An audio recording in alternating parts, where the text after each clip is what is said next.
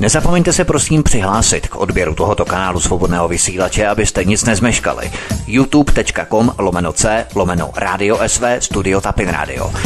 Dejte si prosím odebírat tento kanál kliknutím na červenou ikonku v horní pravé části obrazovky s nápisem odebírat a zaškrtněte také symbol zvonečku, abyste byli informovaní o nahrání každého nového pořadu.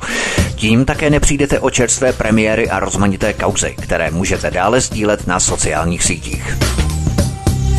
Tak, dámy a pánové, mám to uvést, takže Vítek a pan VK hovorí u Klábosnice tradiční páteční večer na svobodném vysílači CS, dnes tedy přes studio Kadaň. Já vás zdravím, Martin Marcikán, a zdravím tedy už i Vítka, ahoj. Ahoj Martine, zdravím tě do Kadaně, zdravím posluchači do všech končin České republiky, Slovenska i do zahraničí kamkoliv eh, po našem světě, kde nás posloucháte právě teď. Ať máte kolik chce hodin, protože vlastně ve Spojených státech je těch hodin daleko méně a Spojené státy právě budeme probídat velmi hodně, hlavně tu druhou hodinu tady, protože to uděláme tak, že první hodinu pojedeme domácí věci, druhou hodinu si necháme asi na Spojené státy americké, protože ta situace tam velmi dramatická. Každopádně zdravím tedy všechny a ahoj i VK. Ahoj Vítku, ahoj Martine, já vás zdravím. Dneska začínáme výjimečně skoro včas, takže já zdravím všechny posluchače a pustíme se do prvního tématu. Také ahoj všem. Je to vaše pánové, nebudu rušit. Česká justiční mafie v akci. Černoch z Afriky dostal ve čtvrtek, tedy včera, u Litoměřického soudu pouhé dva roky léčení jako schizofrenik a vězení za znásilnění nezletilé české dívky. Zatímco Adam B. Bartoš se nedočkal spravedlnosti ani u ústavního soudu, který mu potvrdil rovněž trest na dva roky s podmínkou na tři roky za vydavatelskou a dokumentační činnost. Znásilnění a neomezená svoboda slova v České republice tak podle českých soudů zasluhují stejné tresty? Za krádež dvou koblich a 15 čokolád v době nouzového stavu český soud rovněž napařil dva roky.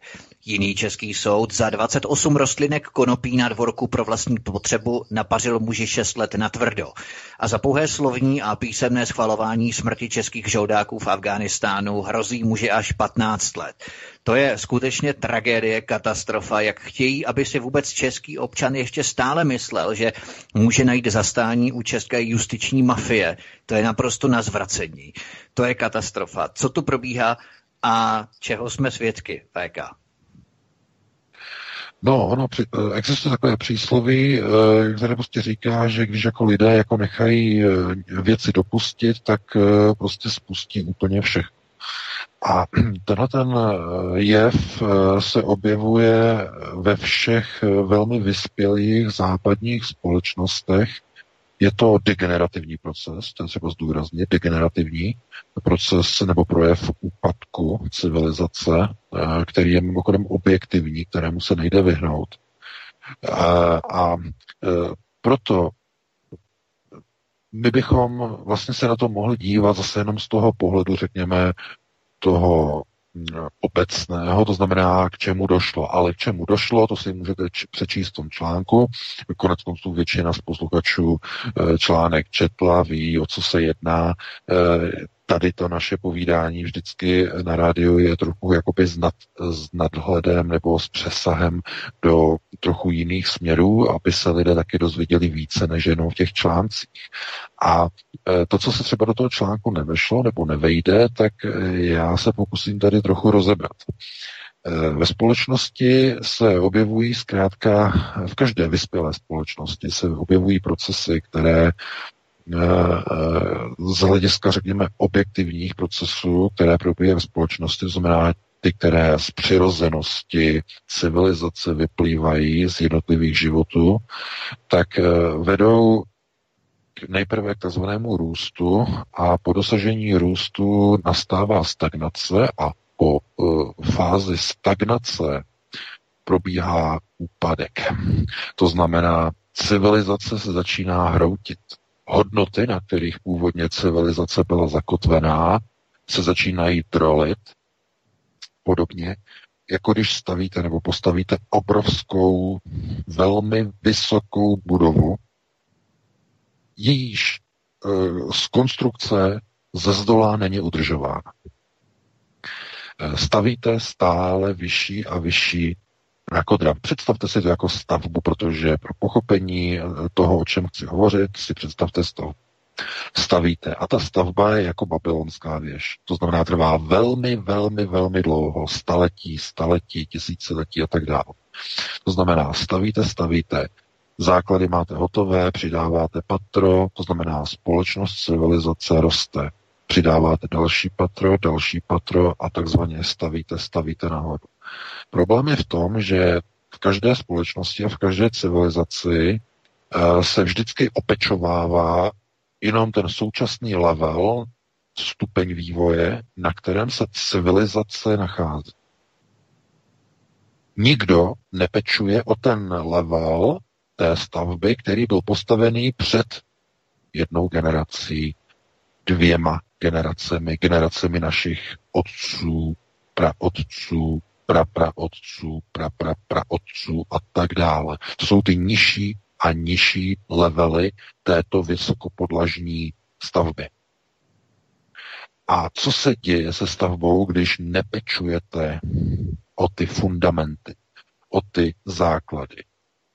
Začínají trouchněvět, začínají chátrat a hrozí, že čím vyšší stavba bude, čím bude vyšší a čím méně se bude pečovat o ty nižší fundamenty, tedy můžeme říkat dějiny nebo historie, čím méně se budeme dívat a pečovat o ten základ, ze kterého společná stavba vychází, tak dojde k tomu, že se celá civilizace zhroutí.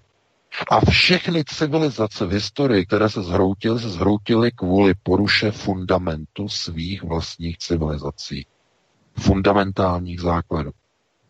Ty, o které se z objektivních příčin obvykle nepečuje. A tohle to vidíte, že probíhá v celé západní civilizaci. Vidíte to okolo sebe e, v České republice, vidíme to tady v Německu, vidíme to v celé západní Evropě, vidíme to v Severní Americe. Společnost degeneruje. E, onen slavný Kalhunův experiment s bílými myšmi, který je v podstatě takovým tím hlavním opěl, opěrným pilířem, který to vůbec poprvé objevil, popsal, ale nevysvětlil. To je důležité. Kalhunův experiment s bílými myšmi je, uh, byl převratný v tom, že objevil něco, o, čem se tušilo, že existuje, popsal to, ale nevysvětlil. Pouze byly nějaké hypotézy, Eh, ani do dneška v podstatě to není nějak vysvětleno, to znamená takzvaný autoregulus, eh, systém společnosti, systém genomu, lidského genomu nebo jakéhokoliv jiného živého genomu, který de facto vede k degeneraci civilizace, k degeneraci rasy, úpadku společnosti, která vychází z genomické báze. To znamená z genetiky. Není to způsobené vědou, výzkumem, eh, dějinami, kulturou, sociálním statusem. Ne, ne, ne, ne, ne. Pokud by to byla pravda, tak by platilo, že vyspělé společnosti nikdy nezaniknou. Kdyby to byla pravda. A vidíte, že to pravda není. Je to naopak vždycky stejné z objektivního výsledku vždycky zaniknou nikoli v ty civilizace, které jsou na stupni nižšího vývoje, ale vždycky jenom ty vyspělé. Ať už to byla římská říše, ať už to byly Aztékové, Májové a tak dále. Vždycky ta konkrétní civilizace, která zmizí, je ta, která ze všech civilizací je nejrozvinutější. A proč?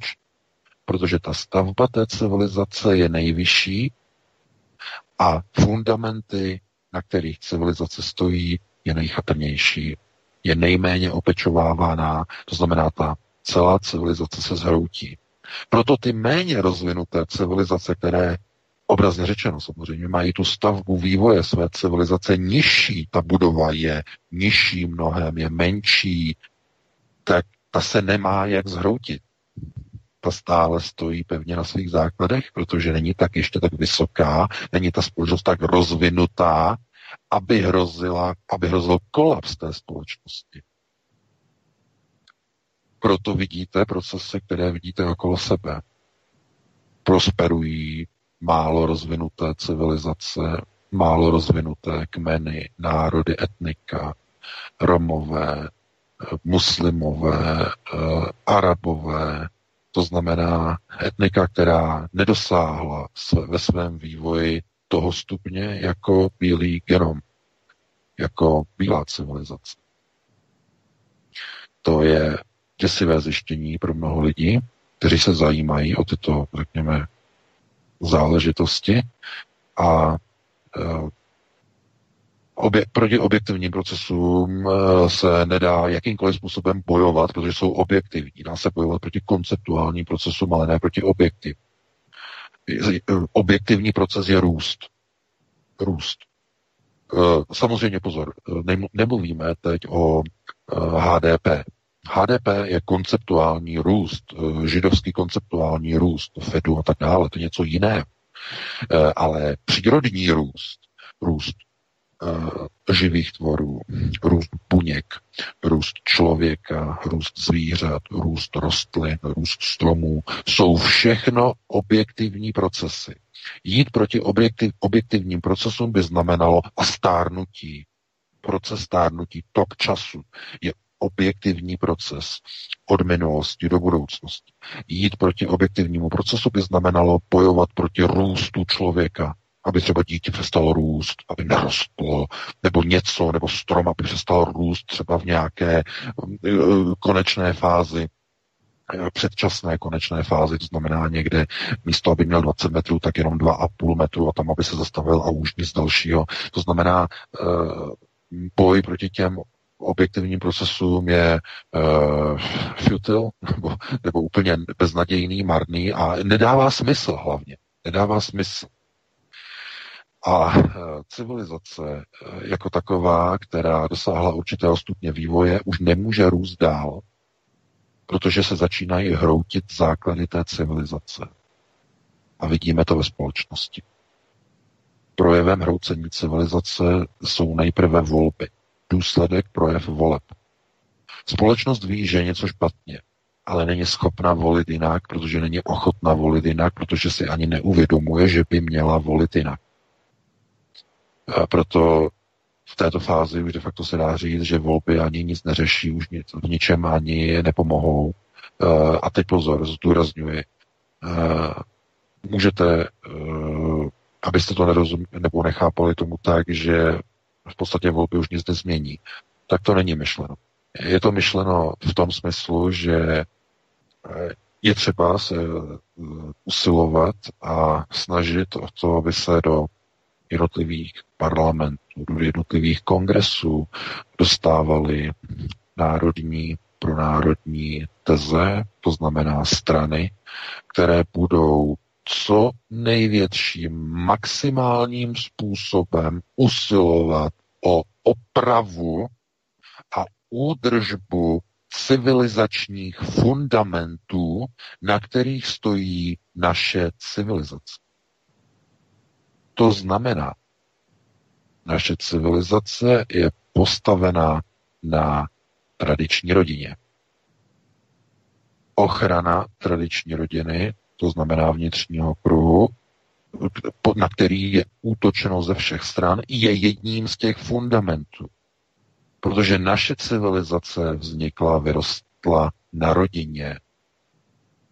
Nejprve na té malé, potom na rozšířené rodině, potom vzniklo společenství, Potom vznikly městské státy, to jistě víte, po prvobitně pospolené společnosti a tak dále a vznikly potom samostatné státy a domíny a království a tak dále. To znamená, ten náš civilizační dům nebo rakodrap je na fundamentu dole založen na rodině.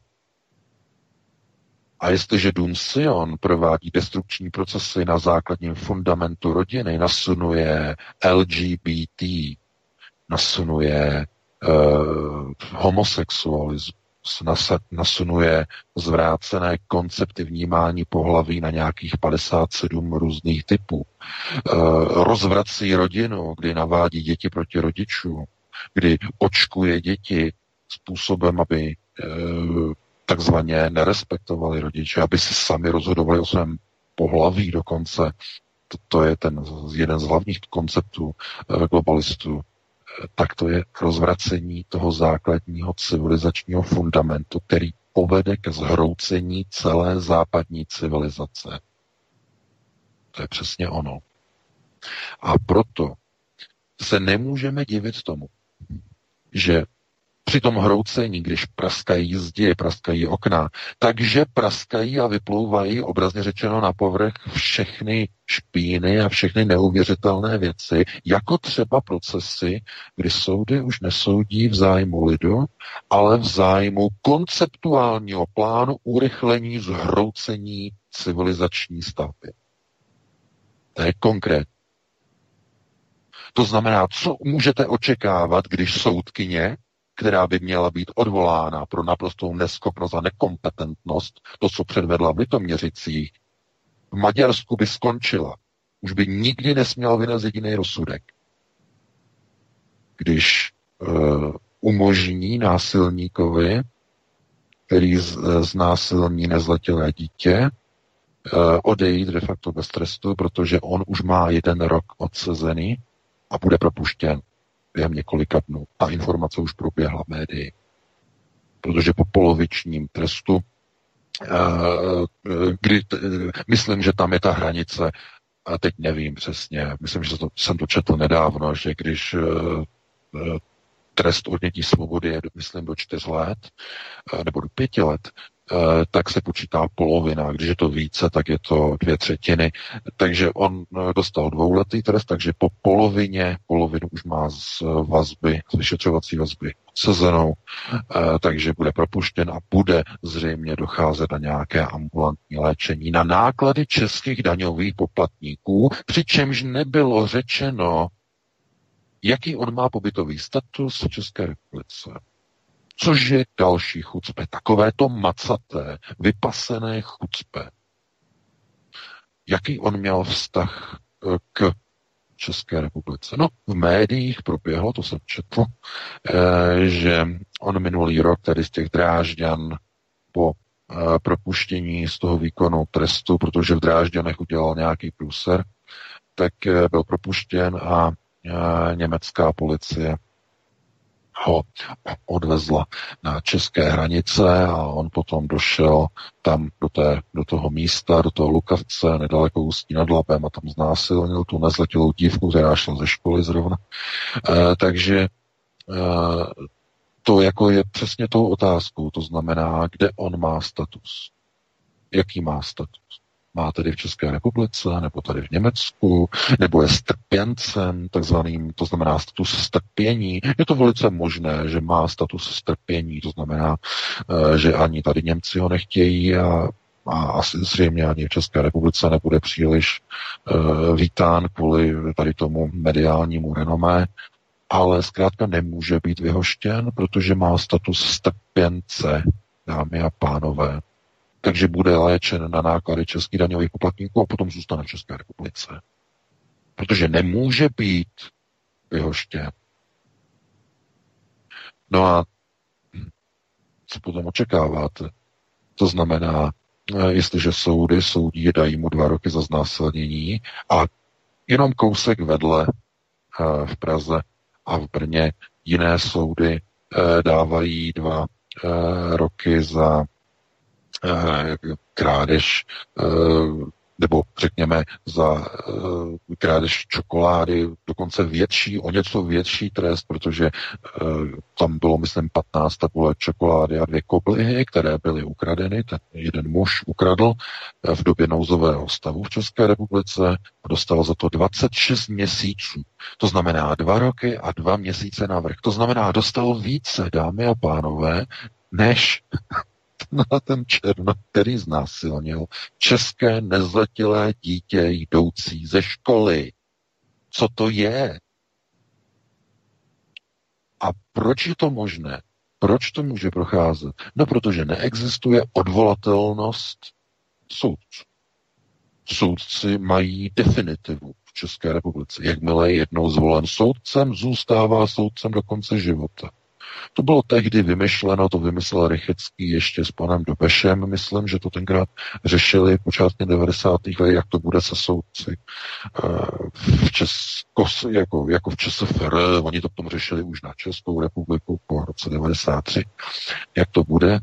A oni jako říkali, že kdyby to bylo jako ve Spojených státech, kde jsou soudci jmenováni na dobu určitou a jsou potom jmenováni znovu a v některých zemích jsou dokonce voleni na takzvané termíny nebo na, na období, aby to neměli jisté. A volí je zástupci města, volí je občané a volí je e, skupiny prostě vybraných lidí a zástupců lidu, tak tam by byla nějaká zpětná vazba. Ale v České republice žádná zpětná vazba na soudce e, vůbec není. A proto by bylo třeba, aby byly přijaty stejné procesy jako v Maďarsku. To znamená, v Maďarsku byly přijaty ony zákony, eh, které vlastně říkají, že pokud eh, dozorový orgán, ministerstvo, eh, případně vláda, anebo podnět deseti tisíc maďarských občanů se píše podnět stížnost proti soudci je odvolá za protilidovou činnost. To je třeba zavést v České republice. Opravdu. Začít odvolávat soudce za jejich nekompetentní, anebo dokonce činnost na objednávku. Protože pozor, jedna věc je nekompetentnost a druhá věc je snaha vykonávat některé procesy proti lidu na základě nějaké vyšší nadnárodní globalizační objednávky. Podpora migrace a zároveň boj proti vlastnímu, vlastnímu obyvatelstvu. Jsou možné teze. Eh, víte, eh, to, však, to by se mohlo jako mluvit o mnoha, mnoha případech, kdy na jedné straně vidíte eh, nejenom v České republice, i tady v Německu jsou různé události, že jsou různé útoky, různá znásilnění na veřejnosti, migranti samozřejmě, ale já ať slyším, co slyším, tak neustále tady v médiích, a možná, že to čtete vy v České republice, eh, se pořád akcentuje ten, ten motiv Nebyl to teroristický útok, byl to čin duševně nemocného člověka. A když potom uniknou ty záběry do médií, tak tam vidíte toho Araba, toho Černocha, eh, jak ho tam ta policie vede. A eh, všichni jsou to v uvozovkách duševně nemocní lidé, kteří odcházejí od soudu s rozsudkem. Nikoliv jako nějakého trestu odnětí svobody, ale s trestem léčení na nějakou dobu. Na rok, na dva a podobně. Takže e, to samé, já říkám, už se okopírovalo do České republiky. A nemůžete potom jako se na to dívat a tolerovat to a říkat, jak je to možné, že tady ty procesy probíhají. Kdyby se to stalo v jakékoliv jiné zemi, tak toho Černocha pověsí na ulici. Pokud by se to stalo v Iránu, tak by ho pověsili okamžitě by se stalo v jakékoliv jiné zemi, která ovšem ještě není civilizačně tak vysok. Protože když je společnost eh, vyvinutá do určité eh, výšky, do určité míry, tak ty fundamenty té společnosti jsou pevné. Nemají se jak ještě zhroutit, být jak poškoze. Tam ta obrana té stavby ještě v pořádku funguje. Proto se dívejte na uh, všechny ty procesy v těch takzvaně méně rozvinutých zemích. Tam nemají tyhle ty problémy, uh, co máme v západních zemích nebo v takzvané západní civilizaci. Co vidíte, že by měli někde problémy uh, s nějakými LGBT tezemi někde v nějakých afrických zemích, že by tam rodiny neměly děti, protože by to tam bylo prolezlé všude homosexuály, jakými lidmi, tady to, kteří prostě mají problémy s vlastní pohlavní identitou, tam nemají takové problémy. Tyhle problémy mají jenom ultra rozvinuté bílé západní země, které jsou na takovém stupni vývoje, že probíhají destrukční procesy civilizace na těch základních stavebních společenských fundamentech, jako je rodina, jako je vlastní historická identita, to je také ten velmi spodní fundament, jako je kultura, základní fundament, jako je jazyk základní fundament. Stačí se podívat do diskuzí na, všude možně na serverech a dokonce i u nás na Aeronetu administrátor jsme se dohodli, že to nebudeme už pouštět opravdu jako to už uh, je prostě problém, že někteří lidé opravdu jako mají problém jako s jazykem. Musí to být česky. Nemůžete vstupovat do diskuzí na národním serveru a psat tam prostě nějakým esperantem, které prostě nemá s českým jazykem vůbec nic společného. Proto eh, já jsem říkal administrátorovi, aby prostě to takzvaně utnul. Prostě ta čeština musí mít nějakou podobu. To není o tom, že to musíte mít gramaticky uh, úplně bezchybně na jedničku, aby paní učitelka vám dala jedničku s hvězdičkou. To pro boha ne. Ale tam jde o to, že věta musí dávat smysl. To znamená větný smysl, podmět, přísudek, příčestí a tak dále. Věta nemůže znít jako poskládaná z náhodného generátoru slov. Paní Jolandy, že? Že vidí velký špatný. No ano, vidíme velký špatný s národem, pokud bude eh, ten základní fundament, nebo jeden z těch základních fundamentů, jako je jazyk, pokud bude takhle przněn, pokud bude tak, takhle ničena likvidován. To není jenom o diskuzích eh, na, na, já nevím, na internetu nebo, eh, nebo takhle, ale to je o problematice e, mládeže, která radši preferuje, já nevím, angličtinu nebo anglikanizmy, takzvaně nasunuje do českého jazyka a tak dále a tak dále. E, to znamená, to jsou jednotlivé ty základní fundamenty té společnosti, které jsou úplně dole a ta společnost nemá potřebu je opečovávat, protože jsou příliš dole úplně dole v základech té stavby, na které civilizace stojí a neuvědomuje si ta společnost, že když tyhle ty fundamenty popraskají, že se celá budova zhroutí. Velice rychle. Proto e, soudnictví je jedním z těch fundamentů, základních systémových bezpečnostních fundamentů každé civilizace. Úplně tam dole nebo společně s těmi dalšími základními fundamenty. A teprve nad nimi jsou postaveny všechny ty další prostě vývojové stupně, které ve společnosti jsou, jako jsou technologie, jako jsou, já nevím, mediální průmysl, bankovnictví, chemie, e, farmacie a tak dále, tak dále. To jsou další vývojové etapy nadřazené vysoko, vysoko na dalších vyšších levelech, na dalších úrovních. O, o ty se většinou civilizace stará, aby byly lepší léky, aby byly lepší finanční produkty, aby byly lepší filmy, aby byly lepší telefony, lepší počítače, rychlejší auta, úspornější auta, technologie. To znamená, do těchto vývojových levelů se vkládá největší péče a starostlivost. Ale o jazyk, o rodinu, ochranu, o vlastní kulturu, do těch základních fundamentů se nejenom, že neinvestuje vůbec nic, ale ještě se do nich kope. A to už je konceptuální proces do musia. Protože oni jsou odborníci na demoliční činnost. To znamená nosatá kladívka, nosaté e, sukovice a mlátí do těch základů bílé civilizace. To je ten proces, proto, proto se dívejte se velmi pozorně, co dělají globalisté. Oni útočí na rodinu, na děti, na historii, kterou přepisují. No co to je? No to jsou ty základní fundamenty onoho civilizačního mrakodrapu, na kterých stojí. Oni vědí moc dobře, co dělají.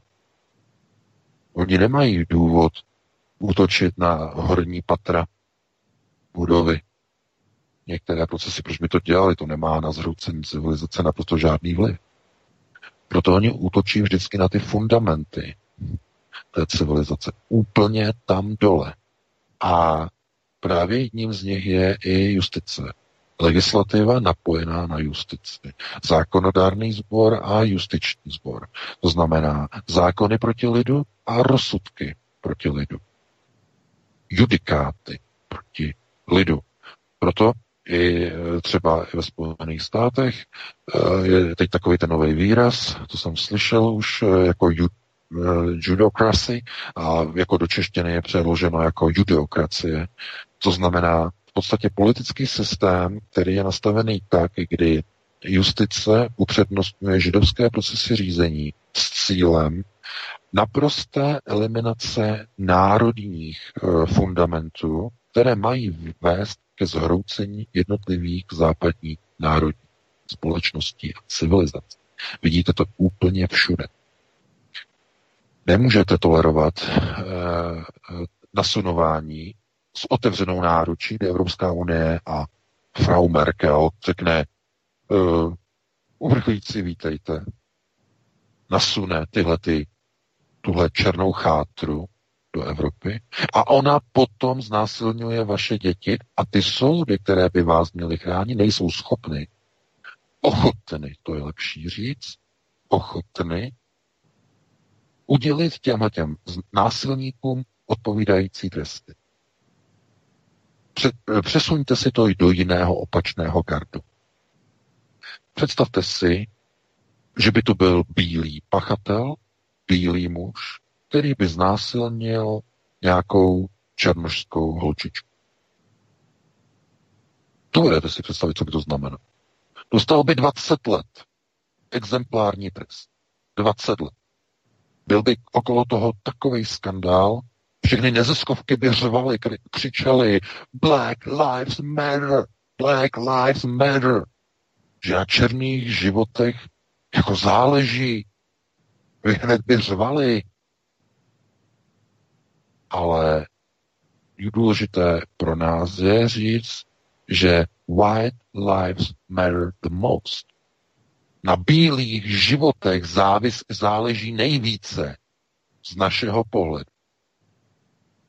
To by mělo být důležité heslo. Ne Black Lives Matter. Co je nám do černo? My bojujeme o vlastní přežití.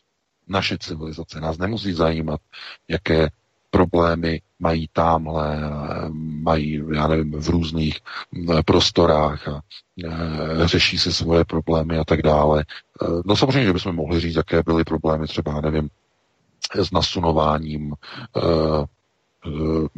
takzvaných, takzvaných otroků, otrokářská společnost v Spojených státech.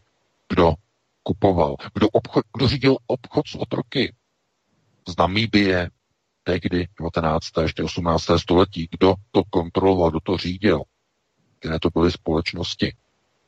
To byly jako, jako kdo vozil černochy, to byli američani. Nebyli američani, to, o tom jsme jednou hovořili, ne? Já nevím, jestli, myslím, že jsme o tom hovořili, ale jenom připomenu. Černochy do Spojených států, do Ameriky, vozili Rothschildovi obchodní zaoceánské zámořské společnosti. Obchodní, registrované v Dánsku. Dánské obchodní lodě, které patřily pod Rothschilda. Rothschild byl hlavním finančníkem, který sponzoroval obchod s otroky ve Spojených státech. Tam dole v New Orleans, v Shenandoah, ty hlavní trhy z otroky. No. to znamená, a, a, a je dobré, jedna věc je dobrá, že černoši někteří, ti vzdělanější o tom vědí ve Spojených státech.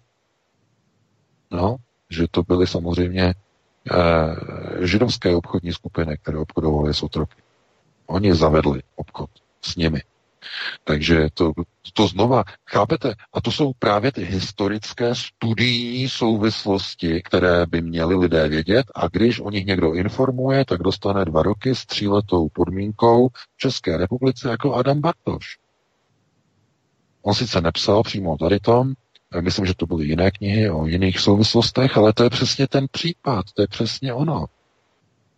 To znamená, leží někde nějaká přikrývka, která se nesmí nadzvednout. Vy strčíte do té, pod tu pokrývku, tam je díra, že jo, samozřejmě, protože tam je nora králičí, vy tam strčíte tu hlavu, stejně jako Adam Bartoš, že měl odvahu, strčil hlavu do díry, aby pochopil, poznal realitu a hned ten bílej králík se mu zahryzl, obrazně řečeno, do hlavy a e, hned po něm vystartovat. To jsou takové ty příměry toho střetu s tou, s tou realitou. To znamená, když zanoříte hlavu příliš, hluboko, tak můžete o to hlavu úplně přijít. Protože není dovoleno především v Praze, že centrum, okultní centrum světového židovstva Praha nad Mahrálem, to je, a to je, tam se nedá vydávat nic, žádná kniha, žádné publikace, které by byly e, nějak vysvětlující a které by odhalovaly nebo odkrývaly e, různé koperce zatuchlé, které leží a pod nimi jsou informace o určitých procesech v historii, zpětně, jak co probíhalo. Prostě není dovoleno. A když to proběhne, tak zkrátka přicházejí jednotlivé rozsudky a jednotlivé soudy, které jsou pod kontrolou těchto, já říkám, procesů judeokracie. Takže tomu se nikdo nemůže divit a společnost eh, zkrátka v rámci těch degenerativních procesů tuhle politiku nereflektuje, protože ten proces už je v tom samospádu, to znamená v degenerativní sestupné fázi hroucení společnosti směrem dolů. Víte, proč je to? Eh, jak jinak by šlo vysvětlit, že v roce 2020 už je možné odstraňovat v Praze pomníky osvoboditelů a nahrazovat je jenom kousek o pár kilometrů dál pomníky kolaborantům z nacisty, vlasovců. Před 20 lety by to ještě možné nebylo. Teď už jo. Protože ty základy toho státu, té civilizace praskají do takové míry, že ta civilizace se hroutí. Proto už teď, je, teď už to může proběhnout. Teď už ten proces je povolený, může proběhnout. To znamená, ta stavba už opravdu hlasitě křupe. Už se začínají jednotlivá patra hroutit směrem dolů. Je to už objektivní proces. Jednotlivé kroky se můžou zdát, jako že jsou, řekněme, konceptuální, když oni jsou samozřejmě, nebo oni jsou. Ale to, že provedete konceptuální proces, to znamená, že na základě objednávky e, amerických bratří odstraníte sochu sovětského osvoboditele, tak e, ten akt samotný je sice konceptuální, ale je důsledkem objektivních procesů degenerace českého národa a všech ostatních národů v Evropě, v Severní Americe. To je právě ten důsledek toho. To znamená, ano, ta konceptuálnost je v tom důsledku, ale ta příčina je objektivní. Já vím, že tady teď mluvíme o věcech, které se pro někomu úplně nedávají smysl. Kdo, kdo nás poslouchá po prvé, po druhé, po třetí, nemají načtené ty tlusté knihy, jak já říkám, ale eh, je to naprosto zjevné a logické. Společnost, kdyby byla zdravá, tak by tyto soudní procesy nedovolila. Ti soudci by nebyli u moci, byli by odvolatelní, neproběhly by ty procesy v 90. letech, které proběhly, protože to už tehdy bylo tak nastaveno. To znamená, systémy judeokracie byly ukotveny počátkem 90. let, od té doby jsou pouze posilovány. To znamená eh, takzvané judeokrativní nebo judo, můžeme tak říkat judeokrativní samoděržaví. To znamená, eh, my eh, my sobě, my sionisté sobě, by oni řekli. To je ten systém. To znamená, když jsi náš, tak máš naši ochranu. Můžeš vyzývat podřezání eh, ministra zahraničí cizí země, jako Pavel Novot, k podřezání Sergeje Lavrova. Nic se ti nestane. Nic. Nejdeš e, před soud a někam, že by tě zavřeli a tady to za vyhrožování. Ne, ne, ne, ne, ne, ne. Nic takové. Můžeš cokoliv. Ale řekneš pár slov, e, vydáš nějakou knížku, kde se otřeš o nějaké informace o tom, jak to e, mohlo být, co bylo ve skutečnosti, odkážeš se na nějaké zahraniční zdroje, o nějaké problematice, ať už je to problematika holokaustu, nebo problematika osvětěmi, nebo problematika jiných historických událostí a publikuješ tam nějaká čísla, která si někde převzal a hned máš problém. Hned máš problém. A hned dva roky s tříletou zkušební podmínkou a hned tohleto a hned si vláčen po soudek. Ale to, když někdo někoho vyhrožuje, že k oběšení, k podřezání toho zlého ruského nepřítele, toho zlého ruského ministra zahraničí, tak je všude klid a ticho po pěšině a tím je to dané.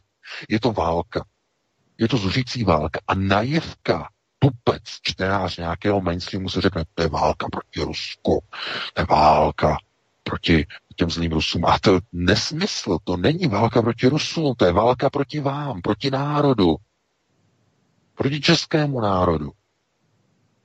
Protože když budou oslabeny ruské procesy v Evropě, hned přijdou na řadu ty slovanské, protislovanské procesy. V celé Evropě, proti slovanským národům, hned. Protože oni vědí, že to Rusko je tím garantem.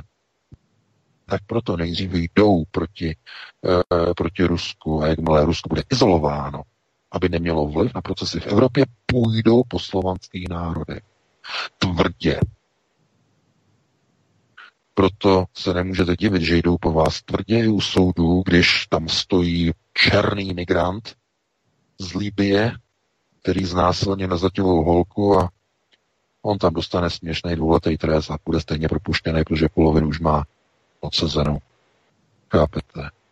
Znamená, vašeho dítěte se nikdo u soudů nezastane, pakli, že se stane obětí migranta, který přivandroval do Evropy s otevřenou náručí evropských vítacích elit, kterého sem pozvali, nasunuli a rozmístili do jednotlivých evropských zemích, kde potom budou znásilňovat vaše bílé děti. A u soudů vy se žádné záruky, žádné ochrany pro své děti a za své děti a pro sebe nedočkáte. To je proces likvidace národních států, likvidace národních pilířů. To znamená rozvyklávání, nahryzávání, mlácení těmi kladivy do těch základních fundamentů českého národa. Obecně tedy bílé civilizace, když to přeneseme na všechny takzvané západní země. Takže uh, nedělejte si naprosto žádné iluze.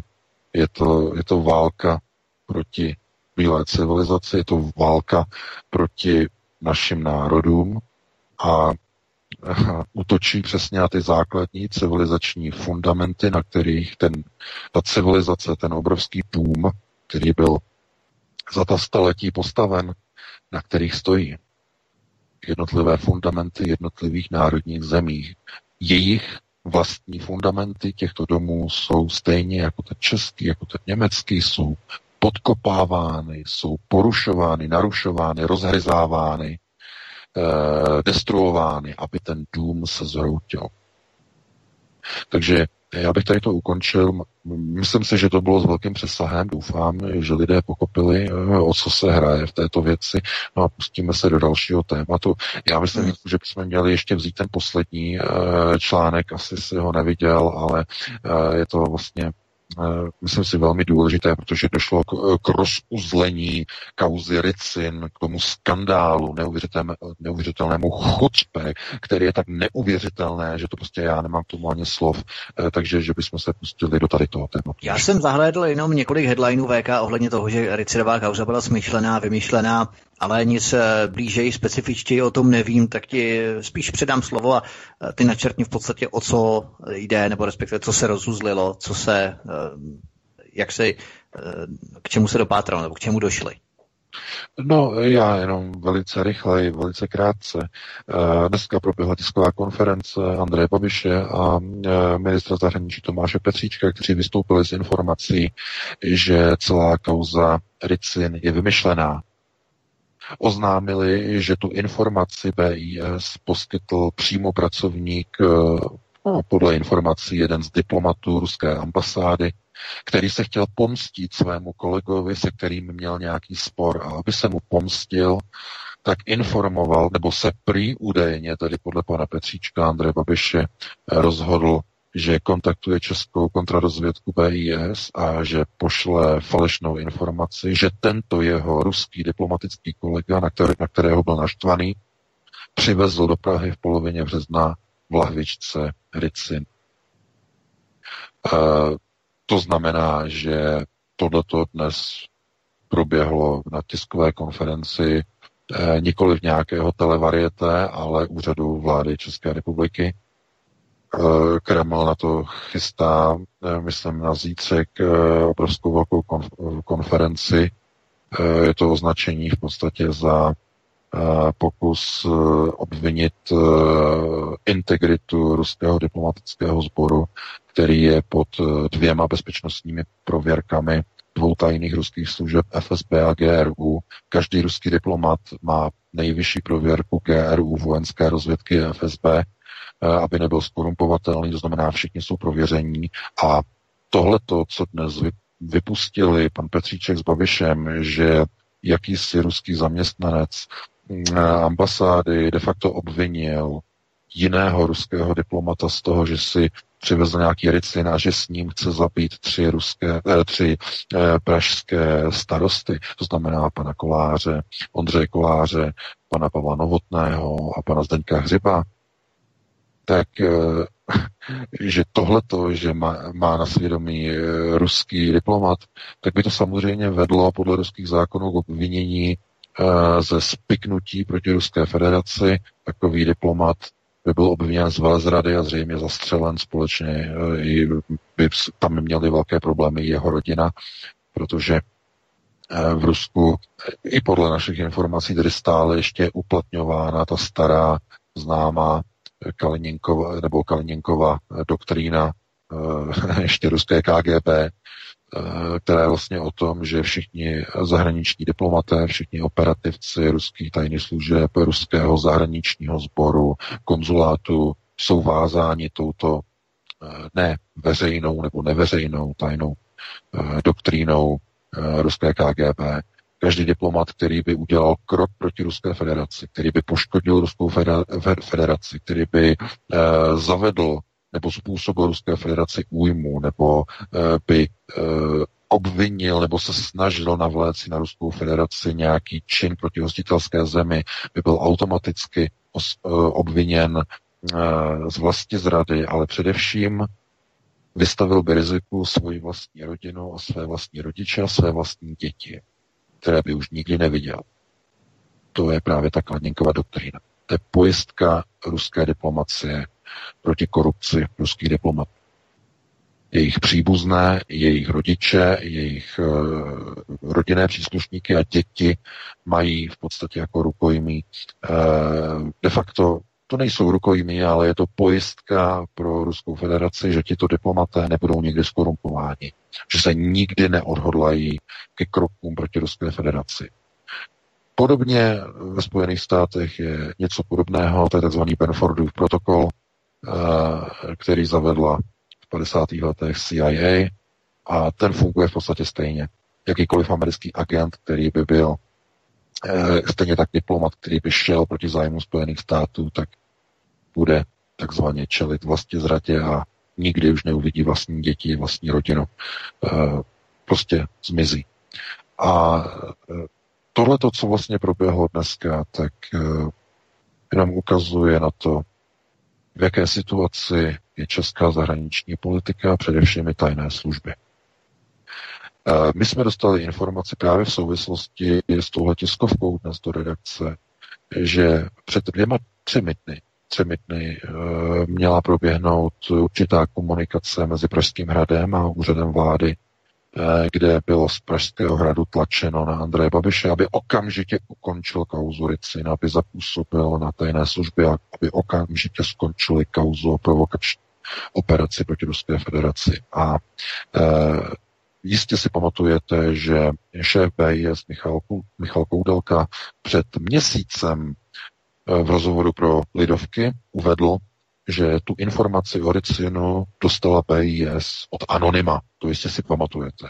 To znamená, před měsícem to byl Anonym. A dnes uh, Petříček společně s, s Bobišem na tiskovce řekli, že to nebyl Anonym, ale že to byl pro změnu ruský diplomat, to znamená zaměstnanec ruské ambasády v Praze. Proč k tomu došlo? Oni museli tu kauzu ukončit, protože tlačí na to Pražský hrad, tlačí na to Miloš Zeman, aby to bylo ukončeno, jenže oni nemůžou říct z PIS. Michal Koudelka, držitel Tenetovy ceny, který zřejmě je vázaný Benfordovým protokolem, už nemůže nikdy jít proti Spojeným státům. Nikdy, co by poškodil Spojené státy. Zřejmě. Zřejmě je to možné. Protože víte, že převzal Tenetovu cenu v utajení na soukromém ceremoniálu u ředitelky CIA Jeanne Haspel. Byl to utajený uh, ceremoniál, na kterých, se, na, který, na kterých obvykle se předávají tyto Tenetovy ceny za collaboration. To znamená, ten závazek tam je tam tak daný, že muselo být něco učiněno. Ta kauza musela být okamžitě ukončena.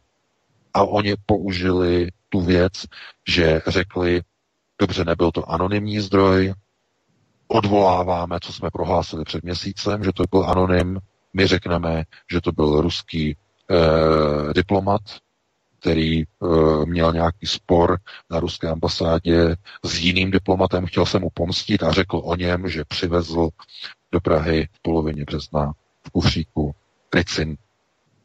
To znamená, bylo to teď hozeno na ruské diplomaty, že oni spustili tady tu ricinovou kauzu, aby oni byli vini, že vznikla ricinová kauza, aby to ne, ne, ne, ne, bys, ne, ne, ne, CIA, Langley, ne, ne, ne, Rusové rozehráli Tricinovou kauzu proti vlastní zemi, proti Ruské federaci, která potom byla z toho obvinována. No samozřejmě, že eh, tohle je naprosto účelové, eh, protože oni vědí uh, i na Piska ví a myslím si, že i Petřičko ministerstvo ví, že česká společnost nebo česká veřejnost ví naprosté kulové o vázacích dekretech eh, ruských a amerických diplomatů, netuší, co to je Kaliněnkova doktrína nebo Benfordova nebo Benfordův protokol, eh, neví, eh, že tohle je naprostý nesmysl, ani dítě v materské školce by si tady to nevymyslel takovou, takovou, takovýhle, takovýhle nesmysl, že když se diplomat pohádá se svým kolegou, tak sedne k počítači a napíše rozvědce kontrarozvědce své hostitelské země, kde je diplomatem, že jeho kolega přijel zavraždit uh, jedem některé komunální představitele hlavního města. To si snad může myslet jenom debil. Jenže, chápete, uh, to už je jedno. Oni vědí, že úroveň společnosti v České republice, uh, jak říká Pěkin, no, je to, je to debíly. Samozřejmě.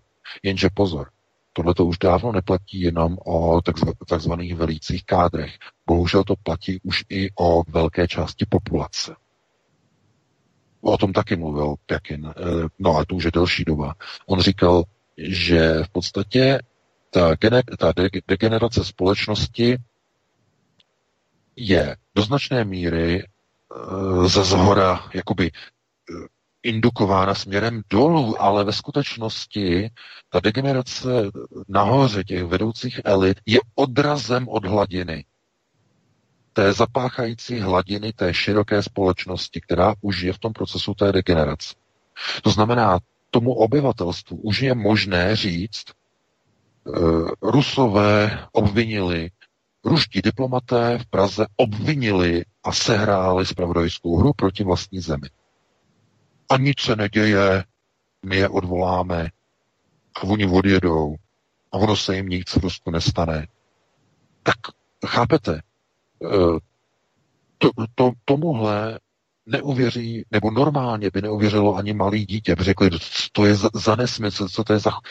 Protože chápete, tohleto, kdyby byla pravda, tak by to znamenalo, že Rusové by měli ve svém diplomatickém sboru minimálně jednoho vlasti zrádce, který se pokusil uh, obvinit nebo naháčkovat na Ruskou federaci obvinění z mezinárodního terorismu. To znamená obvinění z toho, že nějakým způsobem ruský diplomat s nějakým krytím, eh, tehdy říkali, že údajně FSB, že chce otrávit tři ruské, teda tři eh, pražské komunální politiky ruským medicinem. Z tohoto důvodu eh, to znamená, že spackaná kauza byla de facto přetavená a pře, přeháčkovaná do té pozice, že my to nemůžeme vysvětlit, Piska řekla, my to nemůžeme vysvětlit, tak to hodíme na Rusy, že to byla jejich práce. Dáme od toho ruce pryč. Byli to Rusové. Samozřejmě, že Kreml to teď od, v podvečer to odmítl, že prostě to má, má plnou důvěru ke svým diplomatům, kteří mají vázací dekrety a představa, že by diplomat kontaktoval uh, cizí rozvědku a řekl by, Eh, můj kolega tady přivezl nějaký ricin a uh, Rusko uh, dalo příkaz k otrávení třech vašich komunálních politiků. Nikdo se to nedozví. Chápete? To, to je něco, to je naprosto... Ale opravdu je to tak, jak říká Pěkin, no, je to, je to děbíly. Ale problém je v tom, že je to úplně stejné jako s 11. zářím 2001. I když je to nesmysl když je to chucpe, tak už není potřeba to nějak dál vysvětlovat těm lidem, protože oni tomu uvěří, protože to řeknou oficiální místa. Řekne to premiér, řekne to Babiš na tiskovce a řekne to Petříček jako minister zahraničí na tiskovce. A tím je to dané. A už to není třeba vůbec vysvětlovat, že to je chucpe, že to nedává smysl. Ne, ne, ne, my jsme to řekli a dále už to nikdo nerozporuje. Chápete? To jsou procesy, kdy eh, zcela jednoznačně oni vědí, že přestřelili že ta kauza Ricin je neskutečné chucpe. Oni nemohli pořád držet uh, koláře pod zámkem a, a jak primátora a novotního, ten jim dokonce prej utek nějak, nebo je poslal do prdele. On tam měl ten rozhovor, že se nebojí prostě, jako, že když na něj půjdou prostě jako s Ricinem, že se nebojí. A chápete? Takže ono to nešlo dál jako sehrávat tuhle habaduru. Oni to museli ukončit. Ale jak? No, takže se rozhodli, že to hodí na Rusy, že, toho, že udělají prostě tu hru, že zasejou do ruské FSB a do, ruské, do ruských diplomatických sborů e, ten chaos. Vaši dva diplomati se účastnili nějaké akce proti vaší vlastní zemi, proti Ruské federaci. A vy, si teď, vy se teď s tím porovnejte a v Moskvě si to vyřešte s ním a tady to. to, je, to něco úplně neuvěřitelného. Každopádně, když, jsou, když je zoufalá situace, dělají se zoufalé činy, dělají se zoufalé kroky.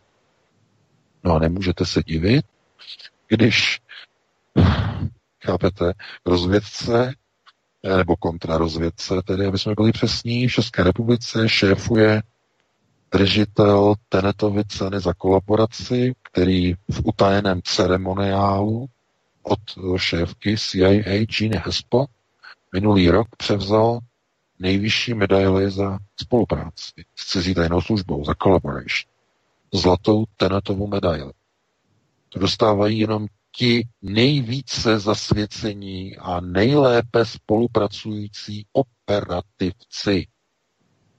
Ti nejlepší ti nejsvědomitější, ti, kteří plní naprosto všechno bez reptání, přesně podle instrukcí je na ně naprosté spolehnutí ve všech krocích. Jedině tak je možné získat tenetovu cenu. No a potom se nemůžete divit, že když se rozjede proti ruská zpravodajská hra, která jim vypukne do obličeje, protože nikdo jí nevěří a e, s těmi skovanými a pod postelí zamaskovanými třemi starosty také nejde hrát příliš dlouho, tak oni to musí ukončit i na nátlak e, z Pražského hradu, Oni to ukončí, ale musí to mít nějaký závěr, to znamená, kdo byl za to zodpovědný. A aby za to ne, nebyli zodpovědní e, lidé okolo e, Michala Koudelky, no tak to zkrátka hodili na ruské diplomaty, který, kteří to mimochodem samozřejmě všechno radikálně a totálně popírají Označují to e, za e, neuvěřitelnou snahu o poškození integrity ruského diplomatického sboru, jak tam zaznělo. Znamená snaha o porušení integrity e, lidí, který, kteří reprezentují Ruskou federaci. No, takže co udělal Petříček? Petříček udělal to, že tyto dva diplomaty, kteří v tom byli takzvaně zapojení, tak je vyhostil. A zdůvodnil to tím, že tomu chtěl předejít a že mluvil s ruskou stranou, ale oni si to nechtěli nechat eh, jako vysvětlit, nechtěli ty diplomaty prý v tichosti odvolat, tak to musel hold udělat za ně a musel je vyhostit. Eh, ruská strana to všechno samozřejmě označuje za neuvěřitelný komplot a e, za inscenaci nehorázných prostě rozměrů. To znamená, chápete, je to jako kdybyste e, obvinili nějakého českého diplomata, kdyby to bylo v obráceném gardu, že český diplomat na jiného českého diplomata e, někde žaluje e, a proti České republice, že čes, česká vláda třeba chtěla někde v Moskvě zabít nějakého moskevského komunálního aparátčíka. Takový nesmysl, takový chucpe, chápete? Jenže problém je v tom, že společnosti je to možné takhle předložit, protože ta společnost tomu uvěří, respektive nemusí, ona tomu nemusí věřit, ona to přijme, nepřemýšlí na to, nebo nad tím nepřemýšlí. To znamená, v roce 2020 už je možné provádět i takovéto operace a zdůvodňovat občanům, že my tady máme nějaké ruské zastupitelstvo v Praze, máme nějaké zastoupení a e, oni mezi sebou e, tam mají nějaký spor a když mají spor, tak e, dezinformují naši rozvědku o tom, že ten druhý přivezl ricin a dělají nám tím problémy a my je kvůli tomu musíme vyhostit. Chápete? A nikdo to nerozporuje z veřejnosti jako naprosté chucpe, které by bylo tak nebezpečné pro ty dva diplomaty, že by přišli o své rodiny a že by je zřejmě i zastřelili v Rusku kdyby jenom jedna setina z toho, co tvrdí Petříček s Babišem a Koudelka, kdyby byla pravda. Takže já myslím, že tohle je naprosto jasné. Eh, tady to téma jsme vyčerpali a máme 2010, dáme si nějakých 7-8 minut přestávku Vítku. No a druhé hodině se pustíme do dalšího tématu. Fajn, v příští hodině projedeme neluliskovou v rychlosti, protože já myslím, že už dost bylo řečeno, dokonce i na svobodném vysílači jsme tady ve středu měli s neluliskovou rozhovor a v podstatě to dokumentuje ty základy, které jsou rozkližovány postupně eh, v rámci pevnosti té stavby. A to je přesně další hřebík do rakve naší civilizace, těch základů, na kterých naše civilizace má stát a které se hroutí pomalu, ale jistě. A co je tady vůbec v České republice možné. Takže sjedeme to v rychlosti, protože uh, o tom už byl psaný článek na internetu a i jsme měli s Nelou Liskovou rozhovor večer ve středu. Pokud jste ho neslyšeli, prosíme, opravdu si ho najděte a poslechněte, protože to je velmi důležité, co se tady vůbec může v České republice dít. A potom samozřejmě pojedeme na hlavní téma, které se týká druhé hodiny, a to je situace občanské nepokoje, masové občanské nepokoje, rozpoutané globalisty ve Spojených státech amerických. Takže zůstaňte s námi, Martine, dáme si písničky dvě a potom budeme pokračovat. Jo, jo, jo, mám to tady nachystáno na nějakých 6-7 minutek přesně, dle přání, takže jdeme na to.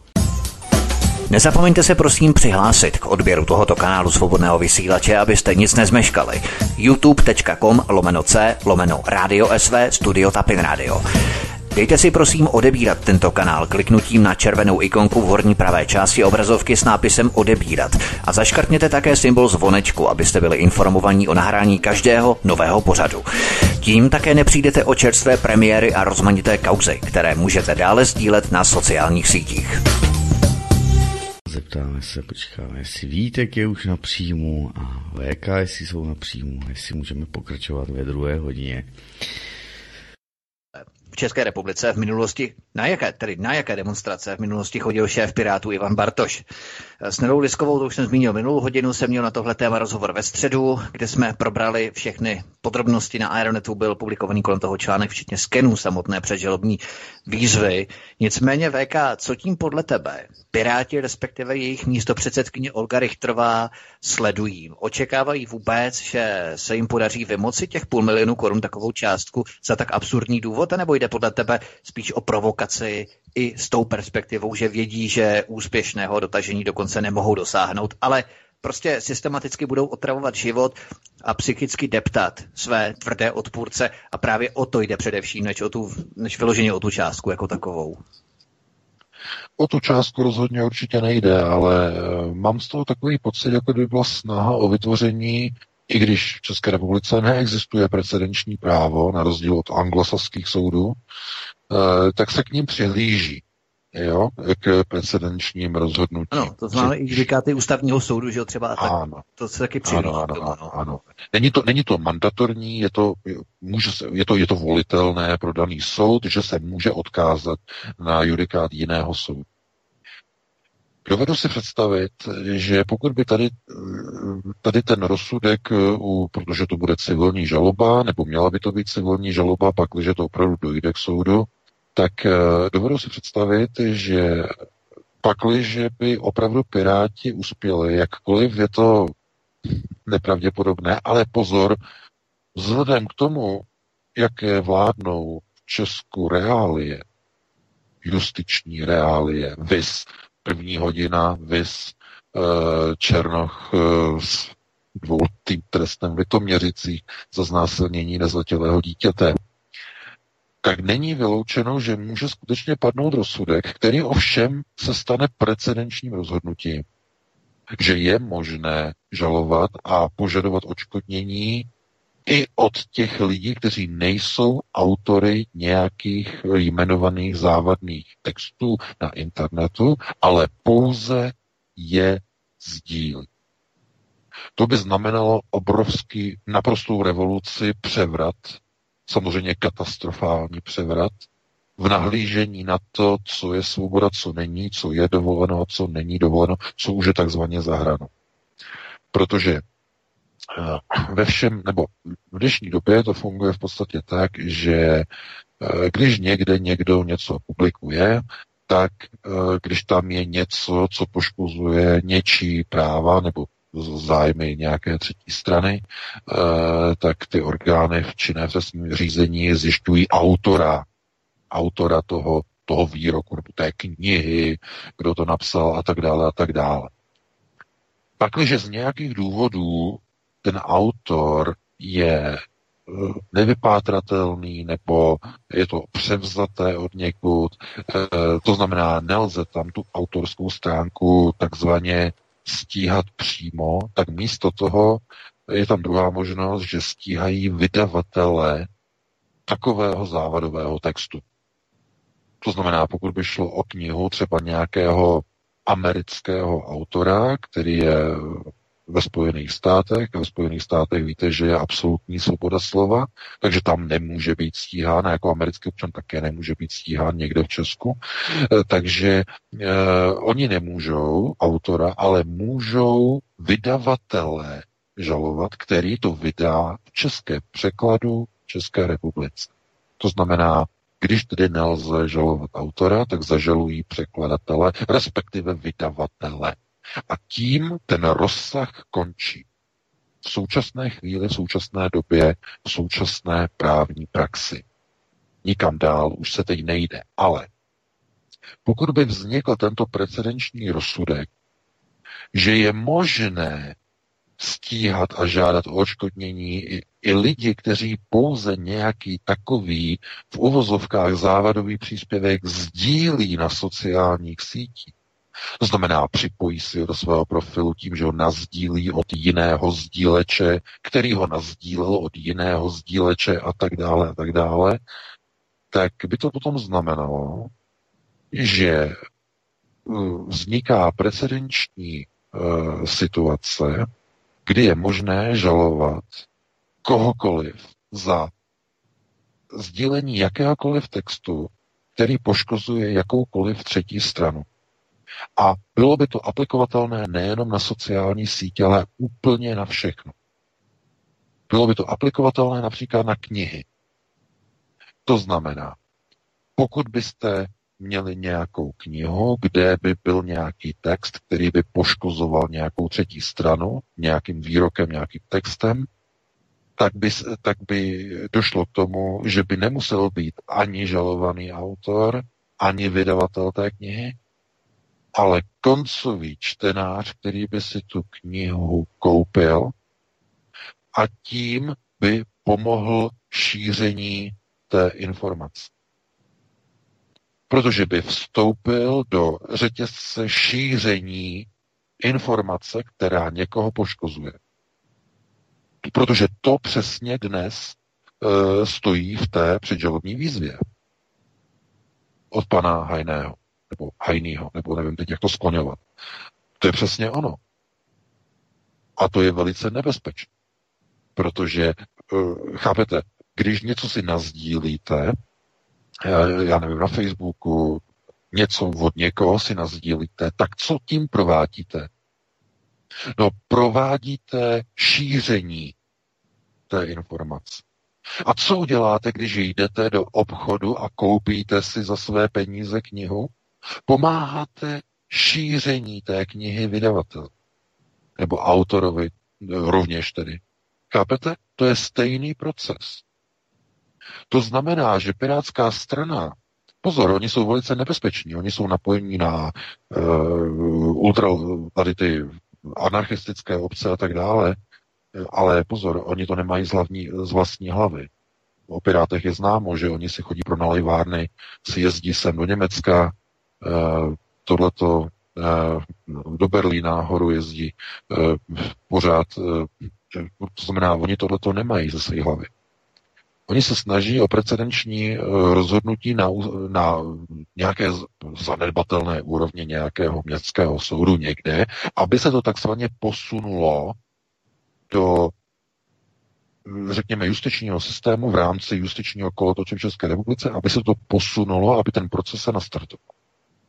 Jakmile bude takový rozsudek někde existovat, bude možné žalovat všechny lidi na internetu, všechny české občany na sociálních sítích, kteří budou sdílet příspěvky. Kohokoliv, kdo bude označen, že poškozuje práva třetích stran, ať už jsou to práva jakákoliv. A práva na cokoliv. To znamená, že když například nějaký politik, to znamená Stefanoušek nějakého politika, a on tam napíše nějakou věc, která bude vyhodnocena jako, že poškozuje třetí práva e, někoho, to znamená nějaká třeba jiného politika, tak ten politik bude moci, za, když nazdílíte jeho výrok, tak ten dotčený politik bude moci zažalovat všech 22 tisíc sdílečů tě, této informace za utrpěnou škodu.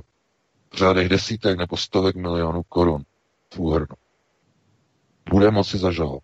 Protože bude existovat precedenční rozhodnutí, že je tady nějaký případ z minulosti, precedenční rozhodnutí, oni řeknou, Eh, v kauze Nela Lisková versus eh, paní, uh, teď jsem zapomněl jméno. Richterová.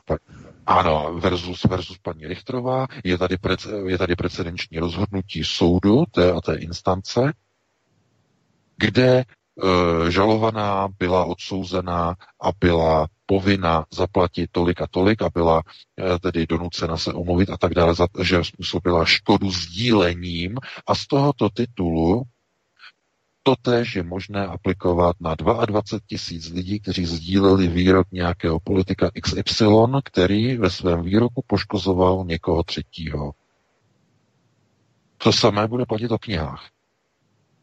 To znamená, bude nějaká kniha, kde třeba nějaký vysloužilý politik napíše nějakou knihu, nějaké memoáry, a na nějaké straně uh, XY58 napíše uh, a já jsem tehdy mluvil tady s tím politikem a on tam řekl tady to, že by nejradši, aby ten politik zmizel, že by ho nejradši nechal oddělat, jak ho nesnáš a tak dále, tak dále. Prostě nějaký výbušný text, nějakou, nějakou výbušnou informaci a ten dotčený, eh, kdo tam byl popisován, si to přečte, bude se cítit poškozený a tak dále, a tak dále. A teď on udělá to, že bude žalovat nejenom autora té knihy, nejenom vydavatele té knihy, ale všechny lidi, kteří si tu knihu pomohli a tím pádem pomohli tu knihu svým zakoupením šířit stejně jako sdílený příspěvek na sociální síti pomáhá šířit sdílenou informaci. A tohle to, dámy a pánové, protože my jsme to v redakci řešili s právníkem, Takhle nám to vysvětlí. Přesně tohle tu Piráti sledují. Tohle to oni nemají ze své hlavy, dámy a pánové. Oni neumí do deseti počítat, to se stačí na ně podívat, to jsou prostě uh, opravdu uh, o Pirátech se říká, že oni byli vlastně, jejich úkolem bylo nasunout do politiky mladý voličský elektorát. Hovořil o tom George Sereš v roce 2013 v, v, v Surichu, měl tu přednášku tak hovořil, že pirátské strany vlastně mají tu dobrou skvělou věc, že pomáhají aktivizovat mladé politiky, eh, kteří chtějí liberální společnost eh, otevřených hranic a eh, odporují rasismu a odporují všem, jak on říkal, chorobným společenským procesům staré doby, starého věku. Takže z tohoto důvodu vznikly pirátské strany. A uh, oni nemají vůbec nic společného s nějakými piráty nebo s nějakým pirátstvím. Vůbec ne, zdaleka ne. Uh, jejich cílem de facto je nasunout mladé politiky, které nemají, kteří nemají zkušenosti, to znamená neví, neví vůbec nic o politice, vědí hodně o drogách, o fetování, eh, o tom, jak správně zasmažit, eh, vědí o tom, co je to antifa, vědí, jak vyrobit molotovův koktejl, vědí, kde koupit vlajku antify, vědí, jaká hesla křičet na demonstraci za vítání migrantů, jako v Praze, že si pamatujeme neblahé paměti, pan Bartoš, eh, Ivan Bartoš, šéf Pirátu, se svojí dnes tedy již uh, manželkou. Takže uh, tohleto oni vlastně mají takto přímo jakoby připravené a zdaleka tedy máš pravdu Vítku, nejde o těch 500 tisíc korun, o to vůbec nejde, jde právě o ten judikát o ten uvažovaný judikát, že by byl uh, nějaký soudní judikát, který by následně bylo možné ostatními soudy v České republice použít jako precedenční volitelný precedenční model pro rozhodování v kauzách likvidace a pronásledování sdílečů závadových informací dezinformační webů na sociálních sítích. Sdílíte něco, co někde někomu něco vadí, je tam, já nevím, 15 tisíc sdílení a někomu někdo se cítí poškozený, no tak je všech 15 tisíc zažalujeme. A jakmile lidi budou zažalovaní, to nemusí být o půl milionu, třeba jenom o tisícovku, o tisíc korun. Předžalobní výzva přijde 15 tisícům lidem, zaplaťte tisíc korun, jinak půjdete před soud. No a to byste se divili, kolik lidí radši zaplatí tisícovku, než aby šli k soudu. No tak když někdo dostane předžalobní výzvu na půl milionu, tak radši jde k soudu, protože to jsou to velké peníze, radši se bude soudit. Ale u těch drobných částek, Nebuďte naivní, tam spousta lidí na to rezignuje a řekne, a sakra, no, tak to radši zaplatím, no a příště už nic sdílet nebudu. A přesně o tohle usilují Piráti, dámy a pánové. To je přesně ten jejich boj v uvozovkách proti dezinformaci. To znamená, co to je? Ano, je to, nosat, je to nosaté chucpe. Tohleto. Opět a znovu. Připravené nosaté chutpátko pěkně vypasené, macaté, proti vám, proti vaší svobodě slova. Znovu, jako na talíři to máte. Stačí se dívat. Stačí vytáhnout oči spod těch, uh, já nevím, klapek onoho mediálního mainstreamového dogmatu. Jenom nadzvednout a podívat se. A vidíte to, máte to před očima. Přesně o toto oni usilují. Takže ano, oni k tomu, ale pozor, oni k tomu potřebují nějakou personu, která je odsouditelná. To je další věc, na kterou nás právník upozornil. Oni hledali odsouditelnou osobu.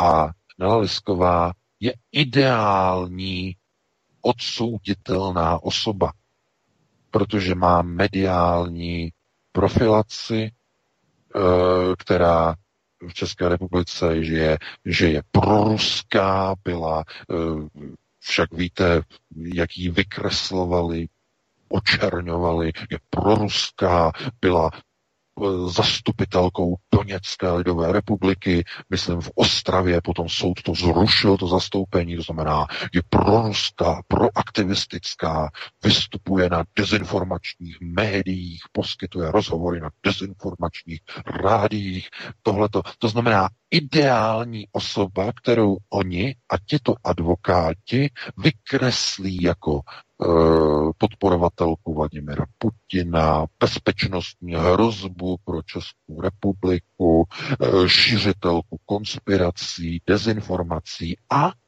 právě v té kauze i nepravdivých tvrzeních o, eh, o poslankyních, eh, úctivých poslankyních v parlamentu České republiky o poškozování a proto žádáme odškodnění a žádáme omluvu a tak dále za to, že sdílela, sdílela nějakou informaci, která poškozuje klientku, řekne advokát.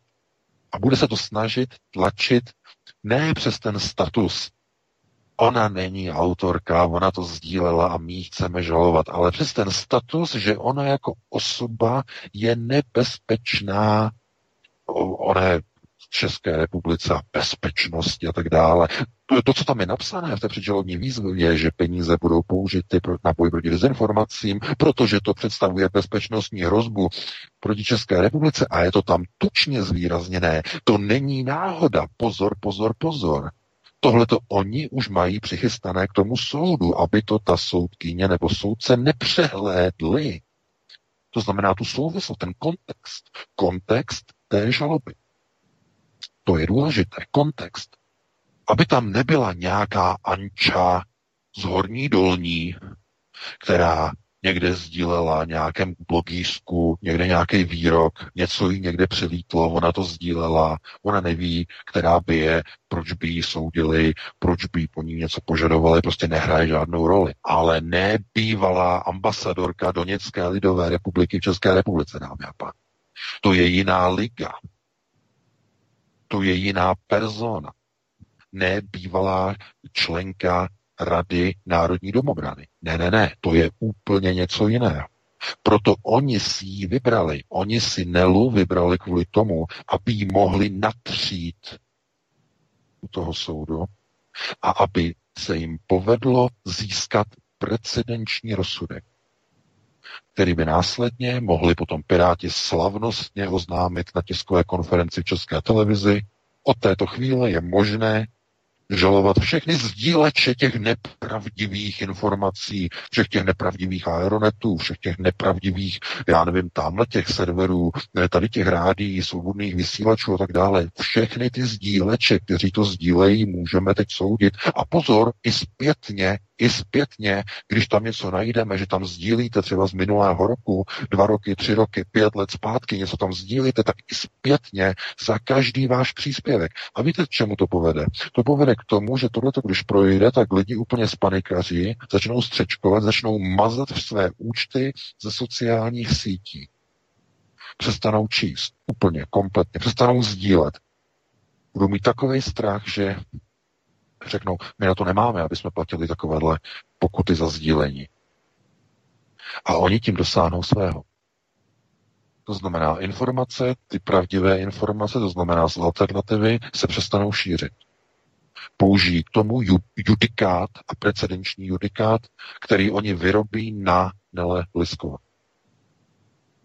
Takhle je to nachystat. Dámy pánové, to není žádná, bych řekl, jadrně prdel. Opravdu to není. Vůbec ne. To nějakých 500 tisíc se vůbec nehraje. Prostě to je zkrátka nastavené tak, že oni jim vadí, že se šíří informace, které jsou daleko, daleko za hranicí toho, co si dovolí mainstream, daleko a ví, že to si lidé sdílí z alternativních serverů a proto oni hledají cesty, jak ty lidi, když teda nemůžou zastavit ty servery, nemůžou je někde vyhodit do povětří a prostě na to nemají páky, tak aspoň zastaví šíření těch informací z těch serverů. aby lidé si to nezdíleli na těch sociálních sítích. Prostě vystraší je tak, že nikdo to dělat nebude. Prosím vás, tohle to samé už funguje teď tady v Německu. Tři roky. Od ledna 2016 jsou čtyři roky. Čtyři roky. Uh, to funguje. To znamená, tady Němci už nesmí nic, mají strach něco sdílet, tohle to už se vůbec ani neobjevuje na Facebooku, nic. To, to dříve se sdíleli, to vždycky bylo 100 tisíc sdílených, Pegida měla 2015, bylo 200 tisíc článek sdílení a od roku 2016 nic. To jsou, to jsou drobné, to je pár. Takže tady se jim to povedlo. To samé se snaží teď udělat v České republice trochu jiným způsobem, jiným metrem, jiným mustrem, to znamená přes žaloby eh, za sdílení a tak dále, ale to je proces znovu. Eh, ne, eh, svoboda není dovoleno ruš, narušovat jim jejich globalizační neoliberální procesy proti lidu, proti národu.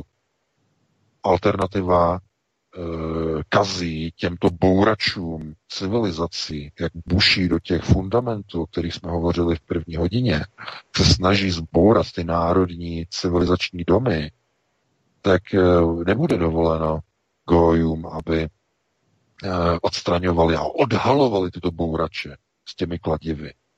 Všechny ty, kteří se snaží zbourat, všechny ty tradice, všechny ty evropské hodnoty, ty, ty skutečné, ne ty neziskové, Eh, jandovské a tak dále, abych tak řekl, ale ty skutečné evropské hodnoty, ty křesťanské, tradiční rodiny, to znamená základu státu, že jo, každého civilizačního domu, tradiční rodina, eh, kultura, písmo, jazyk, tradice,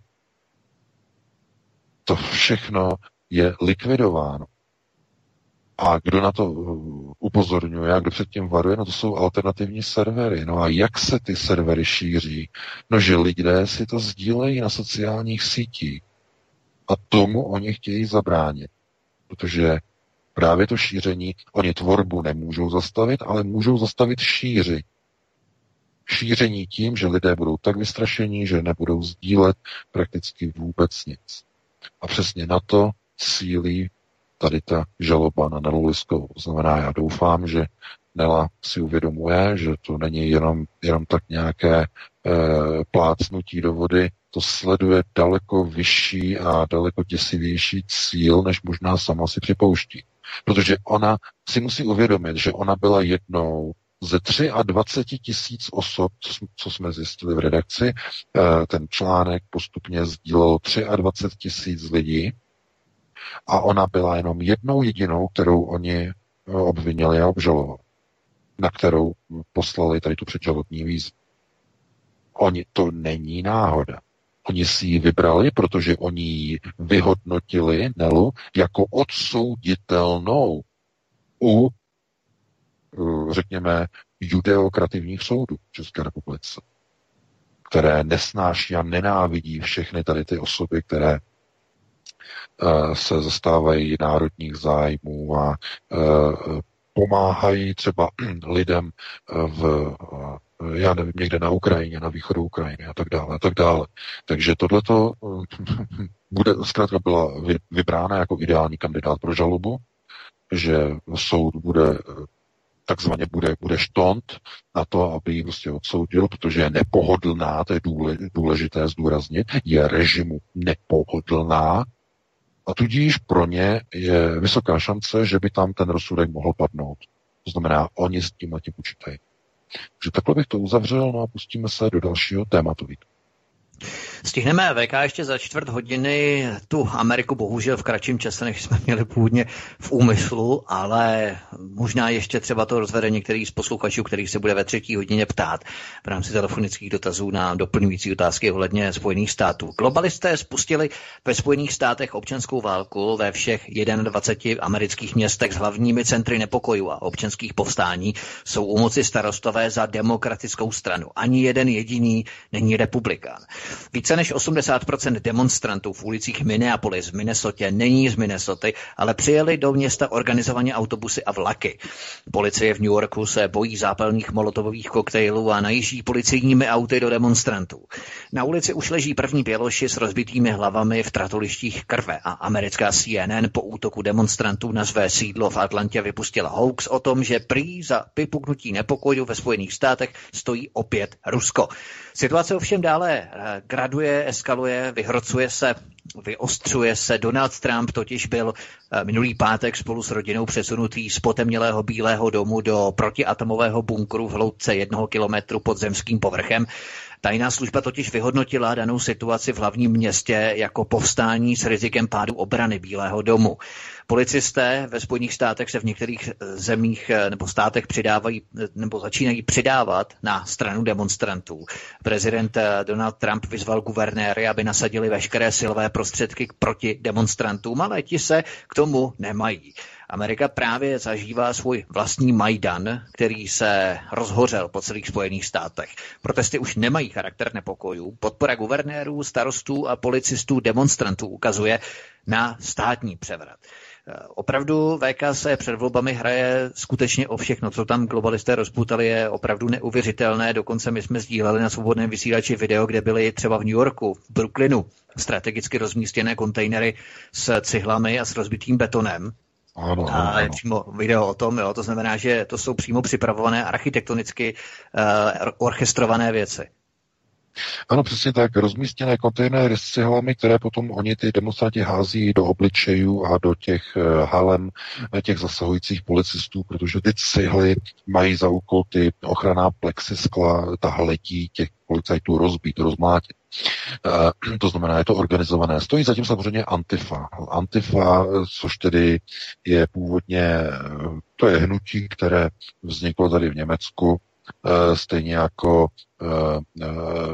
ta odnož, ta veli, velice militantní od, odnož Antify, taky německá odnož Good Night, White Pride. To znamená, je vlastně v souvislosti, co jsme mluvili tady s Ivanem Bartošem, tedy od Pirátů, který propaguje vlastně tady to hnutí. Tam na těch několika fotografiích je vlastně vystižen v té chvíli, kdy vlastně propaguje jak tedy Antifu s tou vlajkou, nebo tu vlajku Antify a té demonstraci, tak potom i ta loga Good Night White Pride, tedy dobrou noc, bílá pícho. Jo, asi takhle. A e, v těch Spojených státech zkrátka i Donald Trump zjistil, že těmi hlavními organizátory jsou především tzv. Sorosovské úderné jednotky. Antifa je číslo jedna, vcela jednoznačně. Ono jich je tam mnohem víc, ale Antifa je v čele a e, to je skutečně úderná pěst sorošovských e, band, by se to tak dalo, dalo říct. To znamená, oni dělají špinavou práci v těch ulicích. Oni útočí na policisty, oni zapalují auta, oni rozbíjejí hlavy, mlátí do lidí. E, to znamená, ty hlavní e, procesy na rozvrácení ulice a vyvolání celoamerického pouličního Majdanu. To je přesně to, co tam teď momentálně ve Spojených státech probíhá. Donald Trump proto před několika dny pohrozil, že povolá e, americkou armádu do jednotlivých měst a zjedná tam pořádek za pomoci americké armády, pokud toho nebudou schopny nebo schopni a ochotni jednotliví guvernéři těch amerických států, ve kterých jsou ty pokoje, nepokoje největší. No a samozřejmě se ozval řev, eh, CNN začala řvát. Eh, ve Washingtonu před dvěma dny byl, eh, byl vyhlášený zákaz vycházení. Demonstranti to nepouposlechli, demonstrovali i po 19. hodině, do noci, přes celou noc. Bylo to kvůli tomu, že televize CNN lidi purcovala, aby, aby neposlouchali Donalda Trumpa, to jeho nařízení. To znamená, to už je otevřená občanská válka. Ve chvíli, kdy CNN vyzývá na občany, aby šli do ulic proti Donaldu Trumpovi, to je, jak se říká, veškerá korektnost je pryč. Teď je to válka. Je to válka a blíží se ve Spojených státech volby a Oni vědí, že jestli mají mít šanci na sesazení a na nez, aby nebyl zvolen Donald Trump i na druhé volební období, tak musí vytvořit nějakou krizi ve Spojených státech, která oslabí Donalda Trumpa. A jedna z těch věcí, o které vědí, že eh, by mu způsobilo nezvolení, je pokud by se opravdu velmi výrazně a radikálně snížila bezpečnost ze Spojených států. Pokud pod Donaldem Trumpem oslabí ekonomika, dočasně nebo něco se stane, to jemu to ne, neublíží, ale ublíží mu, kdyby se rozhořely nepokoje. To znamená bezpečnost lidí. Pokud by byla ohrožena bezpečnost lidí a teď by přišel nějaký kandidát, kterým by byl zřejmě Joe Biden a řekl by, jakmile já přijdu do Bílého domu, všechny nepokoje ustanou. Mám nad tím moc přivést celou Ameriku dohromady, a Joe Biden by řekl, tyhle ty nepokoje probíhají kvůli tomu, že Donald Trump Ameriku rozděluje na místo toho, aby ji sjednocoval. To jste jistě možná toto heslo už slyšeli. Tohle přesně dělá Hitler, ale s těmi hnědými košilemi. Ano. Když přijdu já ano. do Bundestagu, tak najednou a přesně, Německo nám dohromady. Přesně tak. Přesně tak. Takže to funguje, to funguje a američané na to uslyší. Pokud skutečně jim budou hořet ohně před jejich domy, které jsou všechny kompletně na hypotéku. Ty dřevěné baráčky americké. Jo? To znamená, jakmile uvidí, že jsou tam ohně a oni tam zapalují, tady ti demonstranti z Antify, eh, tak budou, eh, už nebudou věřit tomu eh, šéfovi v Bílém domě, že je dokáže ochránit a budou chtít jiného prezidenta, který dokáže ty demonstranty skočírovat.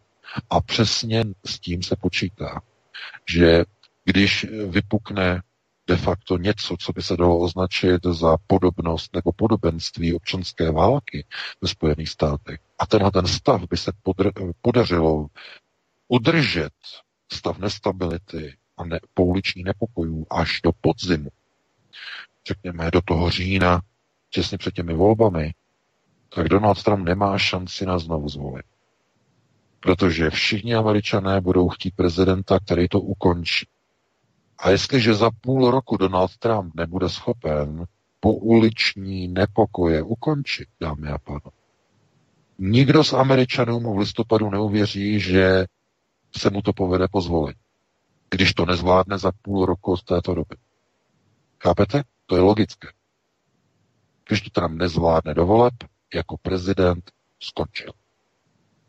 Proto ta, ten plán je naprosto zjevný, je otevřený a odkrytý proto CNN dostala povel od eh, samozřejmě Warner Time je majitelem CNN, takže od Warneru dostali uh, povel, uh, oni dostali velkou tranži mimochodem od britské banky Barclays, která je, měly problémy, tak Warner tam dostal obrovské peníze. To je, to je, to je pobočka, to je křídlo uh, Frederika Rothschilda.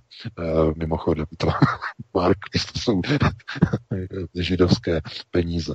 Takže logicky samozřejmě CNN se rozhodla tedy, že půjde otevřeně proti Trumpovi a začne svolávat lidi do ulic. To je něco podobného, jako když na Majdanu eh, v, eh, bylo to už v prosinci 2013 eh, kijevská nebo ukrajinská televize když si nemůžu vzpomenout na jméno, eh, když oficiálně oznámila, že bude vysílat přenosy eh, vystoupení z Majdanu eh, v rozporu s rozhodnutím svého ředitele, který byl potom odvolán, taková spoura, taková spacáková revoluce tam proběhla.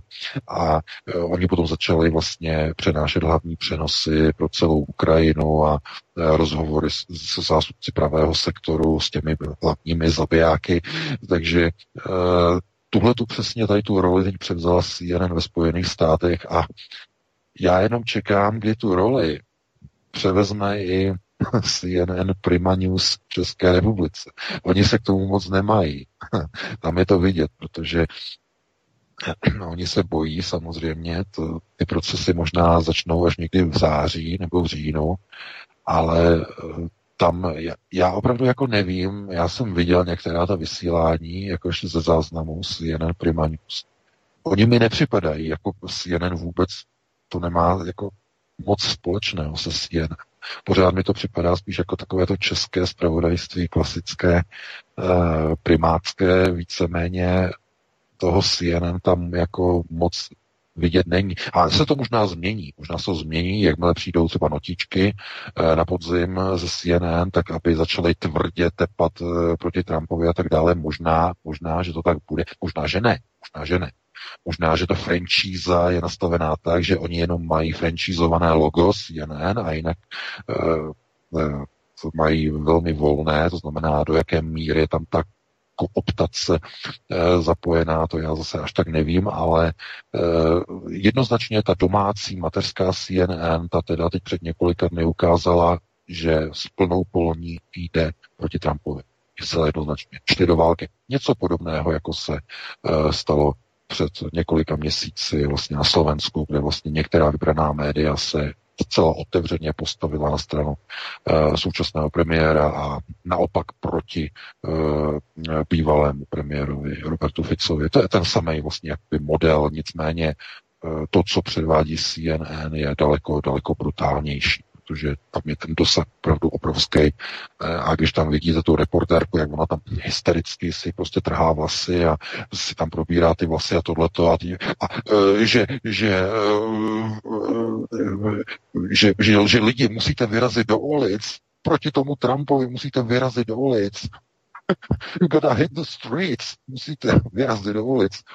A to je někdy úplně jak, až jako neuvěřitelné jakým způsobem prostě oni eh, se tam angažují a zapojují, ale to samozřejmě už nemá nic společného se spravodajstvím, prosím vás.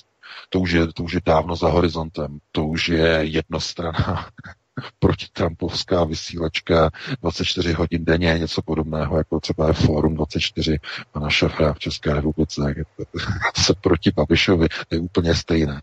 Takže eh, z tohoto vlastně pohledu eh, jednoznačně se dá říct, že Donald Trump teď má jeden jediný úkol přece. Zastavit tyhle nepokoje i za cenu použití armády na základě zákona z roku 1803, že prezident má právo na území Spojených států použít armádu na zastavení nepokojů, na zastavení povstání. To znamená, pokud jsou to nepokoje, výtržnosti, má právo prezident zastavit, eh, řekněme, nepokoje pomocí armády. Takže ten zákon prý použije, pokud to bude nezbytné. No a podívejte se, jednotlivé dny ubíhají, ubíhají, už to bude 14 dní, ubíhají a pořád tam hoří ulice a jsou tam pořád nepokoje, pořád dochází k rabování a nikde nevidíte uh, nějaké prostě usmiřování nebo nějaké prostě procesy. Vůbec ne. Naopak, jsou demonstrace, které se vždycky chystají, plánují přesně podle plánu žlutých vest ve Francii. To znamená, od toho pondělí do pátku nebo čtvrtka je to slabší, slabší, ale potom pátky, soboty a neděle to zintenzivňuje. To znamená, že teď se mají zase američané na co těšit. Dnešní noc, zítřejší noc a potom jako ještě v neděli se mají na co těšit. Takže já bych to takhle ukončil, více toho nestihneme, máme dvě minuty po deváté, dáme si zase nějakých sedm minut přestávku a hned potom bychom se pustili do telefonu, telefonujících našich posluchačů s jejich otázkami. Já bych jenom VK doplnil maličko ještě na konci. My jsme sdíleli na stránkách, facebookových stránkách svobodného vysílače americkou CBS a on tam totiž eh, si pozvali, jednak teda v první části pořadu, tam se jednalo o to, že Eh, oni vyrazili do ulic a ptali se různých demonstrantů, jaký mají názor na rasismus a rasu a takzvaný anti-blackness, to nevím, jak se to přeloží, jako antičernismus nebo protičernismus. No, ano, ano, ano. jak to přeložit, jo, takový štipný trošku. Ale pak si tam pozvali nějakého Ihlama X Candyho, který napsal knížku Anti-Baby, uh, Anti-Racist Baby, antirasové dítě. A, dítě. Ano, ano, ano. A tam šlo o to, že v podstatě v rámci té knížky mají rodiče, oni tam vysvětlovali pěra rodičům, že mají už od útlého věku dětí, svých dětí, s nimi hovořit o rasismu, o fenoménu rasismu, o kultu rasismu a mají je převychovávat tak, aby se vzdávali takzvaných white privilege, to znamená bílých privilegií. Oni mají totiž pocit, že jsou pořád za všechno vinní, za všechna příkoří světa, že bílí mají nějaké, nějaká privilegia, což je právě naopak. A oni v podstatě pořád vysvětlují, že se mají vzdát white privilege, violence, anti-blackness a další věci. Jo. Takže oni v podstatě nejenom CNN a dokonce i americká CBS a všechny tyto uh, televizní kanály v podstatě v reakci na smrt George Floyda uh, publikují podobné opravdu, já nevím, jak to nazvat, absurdity, jo, prostě něco neuvěřitelného. Tam ten pokrok uh, je šílený.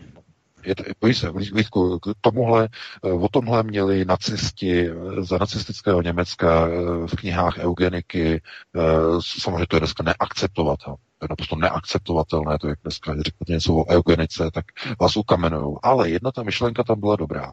To bylo od uh, této teze, od, no teď si nemůžu vzpomenout na jeho jméno, no ten hlavní, jeden z hlavních uh, autorů vlastně eugenických uh, konceptů, tak uh, tam vlastně napsal, přirovnal de facto ne, ne rasu, ale to kvalitní, co vychází ze země, je nějaká plodina, rostlina je velmi těžké vyšlechtit tu rostlinu, aby plodila dobré ovoce, vyšlechtěné ovoce a vyrůstá z té země. Stojí to velké dlouhodobé úsilí. To je ta rostlinka, která nese pro člověka ty plody. Ale ten plevel, který je tam okolo té rostliny, on tam psal, z naprosto nepochopitelných, bohem nevysvětlitelných důvodů prosperuje a benefituje naprosto bez jakéhokoliv zásahu a obírá tuto rostlinku o veškeré živiny. Já jsem si to zatrhnul, protože to je myšlenka naprosto geniální, která se dá uplatnit na e, vyvinuté rasy a na méně rozvinuté. To znamená ty, které přinášejí pokrok v civilizaci, no a ty, ty ostatní. No, to znamená, to je koncept eugeniky eh, rok 1934, myslím 35. A když se nad tím zamyslíte, tak uh, musíte si říct, Ježíš Maria, to je strašná myšlenka.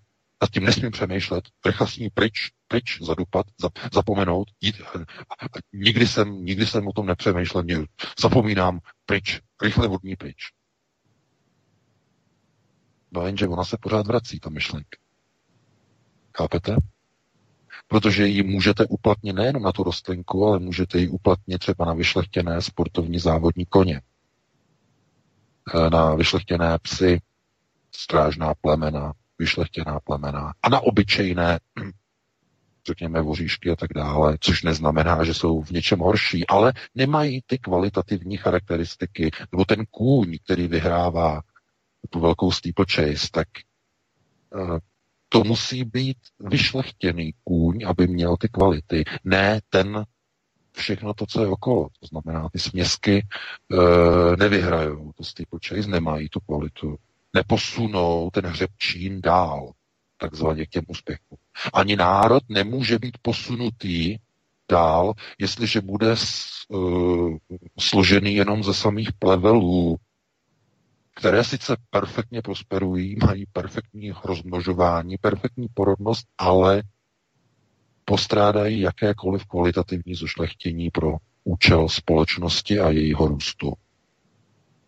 To je, to je asi závěr, naprosto děsivý, to je, je, je teze, kterou kterou by jsme, eh, kterou by mnozí označili za nějakou nacistickou, fašistickou, šílenou, uh, Ibr a tak dále. No jo, jenže ono to dává logický smysl, protože nejíte plevel z toho pole, ale pouze tu pšenici, dámy a pánové.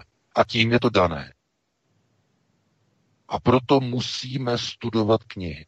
Ty historické musíme ověřovat, musíme z toho podkoberce zvedá, vyzvedávat všechny ty věci, které tam byly nastrkány, aby je nikdo raději neviděl.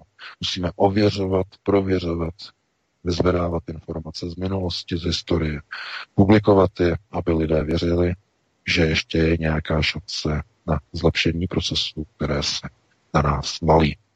Takže bych to ukončil, máme 21.09, dáme si ještě, no já říkám nějakých 7-8 minut a hned se pustíme do našich posluchačů, přijdou. Tak, já bych jenom doporučil, podívejte se prosím na facebookovou stránku svobodného vysílače i ty VK, pokud budeš mít čas ještě, než dokončíme tu pauzu, pokud přijdeš dřív. Já jsem tam, eh, my jsme tam sdíleli ještě příspěvek ohledně jedné skupiny bělochů, kteří také se vzdávají takzvaných white privilege a oni tam v podstatě eh, klečí na zemi a opakují v, jakési, v jakémsi ceremoniálu nebo veřejném veřejném nějakém ceremoniálu nebo ceremonii, prostě to je něco neuvěřitelného. Opakují tam, že se vzdávají white privilege a podobných záležitostí. No, samozřejmě to, jsou, to už je ta degenerace té společnosti. To je strašně. Je, uh, Vítku, rozumíš? Eh, když oni začnou těmi kladivy globalistickými puši do toho základního fundamentu tradiční rodiny. Rodina, že má vychovávat budování národa, to znamená proč komunisté říkali, nejenom komunisté, všichni před něma, že rodina je základ státu. Slyšíte to dneska? Dneska už se o tom neříká, že rodina je základ státu. Vůbec. To znamená, že pokud vychováte dítě, které má nenávidět vlastní rasu, nebo v uvozovkách si myslet, že uh, náš národ de facto, nebo my jsme příslušníci nějaké rasy, která je já nevím, měla by být na stejné úrovni jako tady ti, kteří, já nevím, jsou někde z těch, z těch, z těch stromů, slézají z té Afriky a živí se tam těmi kořím, kořínky, tak měli bychom jako k nimi mít vlastně nějaký stejný přístup, jako máme jako by k nám. To znamená snaha o, nar, o porovnávání neporovnatelného. To znamená, je to to slovo zase eh, společenský downgrading. To znamená snižování kvality ve společnosti na úroveň těch níže vyvinutých. No a kde najdete downgrading? No třeba ve školství, kde dochází k inkluzi. Inkluze ve školství je typickým procesem downgradingu uh, ve společnosti. To znamená, eh, Není to tak, že, te, že, spo, že skupina lidí ve škole se přizpůsobuje tomu rychlosti těch nejchytřejších. Ne, ale obráceně. Všichni ti, kteří jsou rychlejší, se přizpůsobují tomu nejpomalejšímu v té třídě. To je inkluze, to je downgrading společen, ve společnosti. E, to znamená, e, jestliže jsou takto děti vychovány, že prostě mají jít proti vlastnímu národu nebo prostě proti vlastní rase, protože tohleto, tohleto není o národu, to je o rase když tam klečí jako bílí a že se vzdáváme nějakých bílých privilegií, typickým projevem degenerace e, takové rasy, která se nedokáže už chránit, protože k tomu ani nebyla vychována z té rodiny. Nebyla vychována. To znamená, ten bílý kluk potom tam jde a je zmlácen těmi černochy, protože z rodiny má nějak naháčkováno, že nesmí prostě proti těm černým se nějak stavět na odpor. To je přesně ono. Nebo když nějaká dívka je znásilněna černochem, tak se nesmí se stavět na odpor. No a konec konců vidíte to právě u českých soudů už dokonce. To znamená bílá nezletilá dívka znásilněná libijským černochem e, u, te, u, u Litoměřic a rodina nic protože on dostane jenom dva roky léčení a e, prostě nic, jakoby, jakoby nic se nestalo, prostě on měl rok e, nějakou vazbu a teď prostě na podmínku půjde někam pryč. A nebo ne, nepůjde pryč, ale zůstane v České republice na e, statusu nějaké páze, nějakého strpění, takový strpěnců v Evropě. Není to nic jednoduchého, ale jak říkám, platí e, ten poznatek Valerie Pekina, že to, co je nahoře, to znamená, ty zapákající elity jsou odrazem od toho zapákajícího rybníka společnosti. To je důležité, protože v té společnosti už uh, tam to je, v té společnosti, že uh, kdyby ta společnost byla ještě zdravá, nikdy by nedošlo k navolení těch vládnoucích elit, které jsou u moci v jednotlivých národních zemích. Nikdy by k tomu nebylo připuštěno dovoleno ten rybník si zvolil své hlavní ropušáky, kteří sedí na tom systému nebo nad tou hladinou. Zvolil si je, má je tam, se všemi jejich projevy, procesy. A jsou s tím naprosto all right. nebo jsou s tím souznění, prostě tak, to, tak oni to chtějí. Je to vůle lidu, vůle boží. No ale část lidí, kteří rozumí tomu, co se děje, znamená, jsou konceptuálně gramotní, tak e, vidí, kam to vede ten proces. Ke zhroucení civilizačního domu. Takže takhle bych to uzavřel, opravdu musíme končit, aby jsme neokrádali naše volající o jejich interakci, takže za nějakých 6-7 minut se vrátím. Ano, musíme končit opravdu včas dnes, eh, protože máme ve 22.05 další pořad. To mě připomíná právě ty švédské policisty, kteří stojí před tím davem, to jsme také sdíleli video na stránkách svobodného vysílače na Facebooku a oni řvou, ti mladí sluníčkáři černí ve, ve většině případů, tak oni řvou na kolena, na kolena samozřejmě švédsky, jo, a ti policisté tam prostě stojí před nimi a nic nedělají, nebo nic dělají, obrovskou trpělivost, to jsou neskutečné scény, to se děje. Uh, takže uh, budeme končit. Uh, Martine, opravdu musíme dát dvě písničky a potom bude pokračovat. Jasně, jdeme na to. Nezapomeňte se prosím přihlásit k odběru tohoto kanálu Svobodného vysílače, abyste nic nezmeškali. youtube.com lomeno c lomeno radio sv studio tapin radio. Dejte si prosím odebírat tento kanál kliknutím na červenou ikonku v horní pravé části obrazovky s nápisem odebírat a zaškrtněte také symbol zvonečku, abyste byli informovaní o nahrání každého nového pořadu. Tím také nepřijdete o čerstvé premiéry a rozmanité kauzy, které můžete dále sdílet na sociálních sítích. Tak já vás zdravím a vítám ve třetí hodině dnešního pořadu.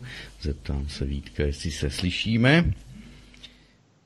A uvidíme. Ano, slyšíme se, Martine, jsem tady. Výborně. Slyšíme se. Ano. Výborně. Tak, jdeme se pustit tedy do telefonických dotazů, protože ty mají přednost, tak se na to koukneme hned teďka tady výřily telefony, tak se na to jdeme kouknout, jestli se nám tedy někdo bude chtít teď dovolat. 720 739 492, to je aktuální číslo. Sem do studia v Kadani, takže máte možnost už teď zavolat, dámy a pánové, aby jsme se na to koukli. A už je tady první Fajn. volající. Já už jsem začíná mít špatné svědomí, že jsme... Ne, ne, ne, já ho část, připojím hned. Čestmíre, dobrý večer. Taky, dobrý večer, můžu? Jo, už si ve vysílání. Dobrý, zdravím tě Martine, Vítka taky, pana VK, neboli Václava Kučeru taky zdravím. Já bych měl poslední, před, posledně jsem se dovolal, paní Helen, co to měla, a měl tady relaci pan VK, a já jsem se dovolal a dal jsem tam teda otázku, abych nemusel otravovat jo, která nebyla pak zodpovězená a ona slíbila, že se to zodpoví, ale přesto pak vzala a zapomněla na to. Ta otázka byla, já jenom zopakuju, eh, kterou tam dávala jako druhou otázku ta paní a to bylo, že jo, když teď vlastně byl ten korovir, tak ty letadla nelítaly, tak se jenom chtěla zeptat, jak to, že jsme se nespálili, jo, a nebyla eh, jako někde vidět ta zvýšená teplota, jo, když oni to vlastně jako řeknu práškou s tím hliníkem a tak dále dále, aby tady u nás snížili tu teplotu. Tak to je jenom tato ta otázka, co jsem chtěl, jako, jo, že nebyla minule teda zodpovězená, i když mi to paní Helen slíbila a pustila tam pak někoho jiného a asi na to zapomněla. To je hmm. tak všechno, ale jo, abych nezdržoval. Čau, zdravím všechny, Vítku, pane Václave a Martine taky. Dobrý, naschle, Četmír do severních Čech. Ahoj, ahoj. No já děkuji za dotaz. Já vím, že prostě lidé pokladají dvě otázky nebo tři a nedostane se na všechny, protože eh, vlastně čas jenom většinou na jednu otázku zodpovědět. Eh, já na ní zodpovím. Eh, proč jsme se nespálili, z jakého důvodu? No, protože ty látky tam samozřejmě pořád jsou v té atmosféře, protože nepršelo. Pršelo málo. Skoro vůbec. Pokud neprší, tak ty látky zůstávají v atmosféře půl roku koronavirus eh, běží teprve třetí měsíc. To je ten důvod. To znamená, to nemá vliv. To by musela být obloha odkrytá minimálně rok, aby tam nezbyly žádné ty chemické látky, především tedy ty. Eh, to jsou oxidy hliníku, především hliníku, kobaltu, část, částečně kadmia, eh, to znamená všechny tady ty věci, které mají vlastně za úkol takzvaně moderovat atmosféru a dopadající záření na povrch naší planety. Takže takhle by na to odpověděl. No a dáme prostor dalším volajícím, pokud máme.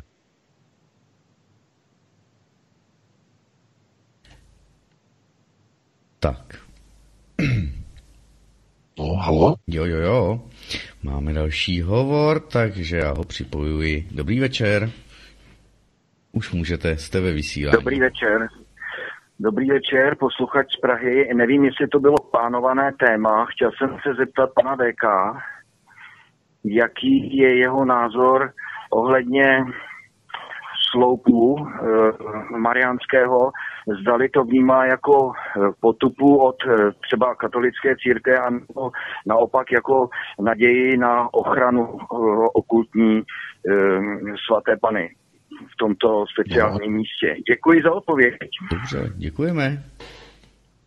No, ten, ten památník, především to je zásadní věc, je to vlastně obnova velice silného zářiče, ochranného zářiče, eh, který vlastně byl vybudován eh, eh, hned po nájezdu nebo po vlastně onom vítězství, respektive po, nebylo vítězství, ale to spíš byl úspěch zabránění vtrhnutí nájezdu Švédů do Prahy.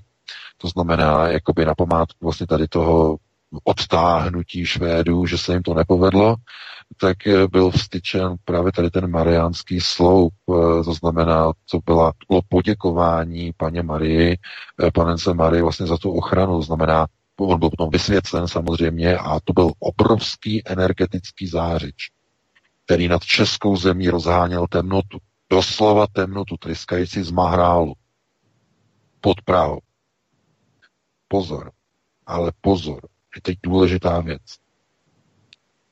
Uh, tyhle ty, uh, ono se jim říká, podívejte se, tyhle, ty, tyhle ty sloupy, všechny tady ty věci jsou de facto artefakty, které mají původ uh, tisíce a tisíce let v minulosti, nemají nic společného s křesťanstvím. Spíše to má hodně, hodně společného s, rů, s různými druidovskými kulty a tak dále, protože hlavně tedy druidové věděli tedy síla v kamenech a tak dále, uchovávání určitých momentů síly, momentů energie v přírodě a některých e, důležitých vlastně událostí, které se jakoby vzpomínkově ukládají do určitých předmětů, artefaktů. A tady ty morové sloupy, eh, pokud jsou vystavěny na místě, kde došlo k nějaké hrozivé události, velké události, tak se do nich vtiskne, otiskne eh, vlastně v podstatě eh, ta síla toho místa. To znamená, ten sloup se stane najednou okultním zářičem. Musí být tedy vysvěcen, samozřejmě. Církví musí být vysvěcen. Já teď nevím, ten nový, zrekonstruovaný, který byl otevřen včera, myslím, tak jestli už byl vysvěcen, jestli vůbec bude vysvěcen, já teď nevím. To potom, nás můžete potom informovat. Já nebo si to zjistím sám, ale asi zřejmě snad bude vysvěcen. Protože pokud to bude pokud to bude civilní sloup, tak, nebu, tak, je, tak je to mrtvý sloup, který nemá naprosto žádnou energetickou hodnotu. To je důležité říct u toho. To znamená, není tam žádná energetická hodnota, pokud to není vysvěcené, není to od církve, tak tam není žádná hodnota. E, nedokáže to vlastně e, ochraňovat a rozhánět vůbec nic. Vůbec nic. Je to mrtvý naprosto mrtvý. To znamená, musí to být církevně vysvěcené. A teď je otázka, jestli to fakt bude a také, kdo to bude církevně vysvěcovat, zdali vůbec.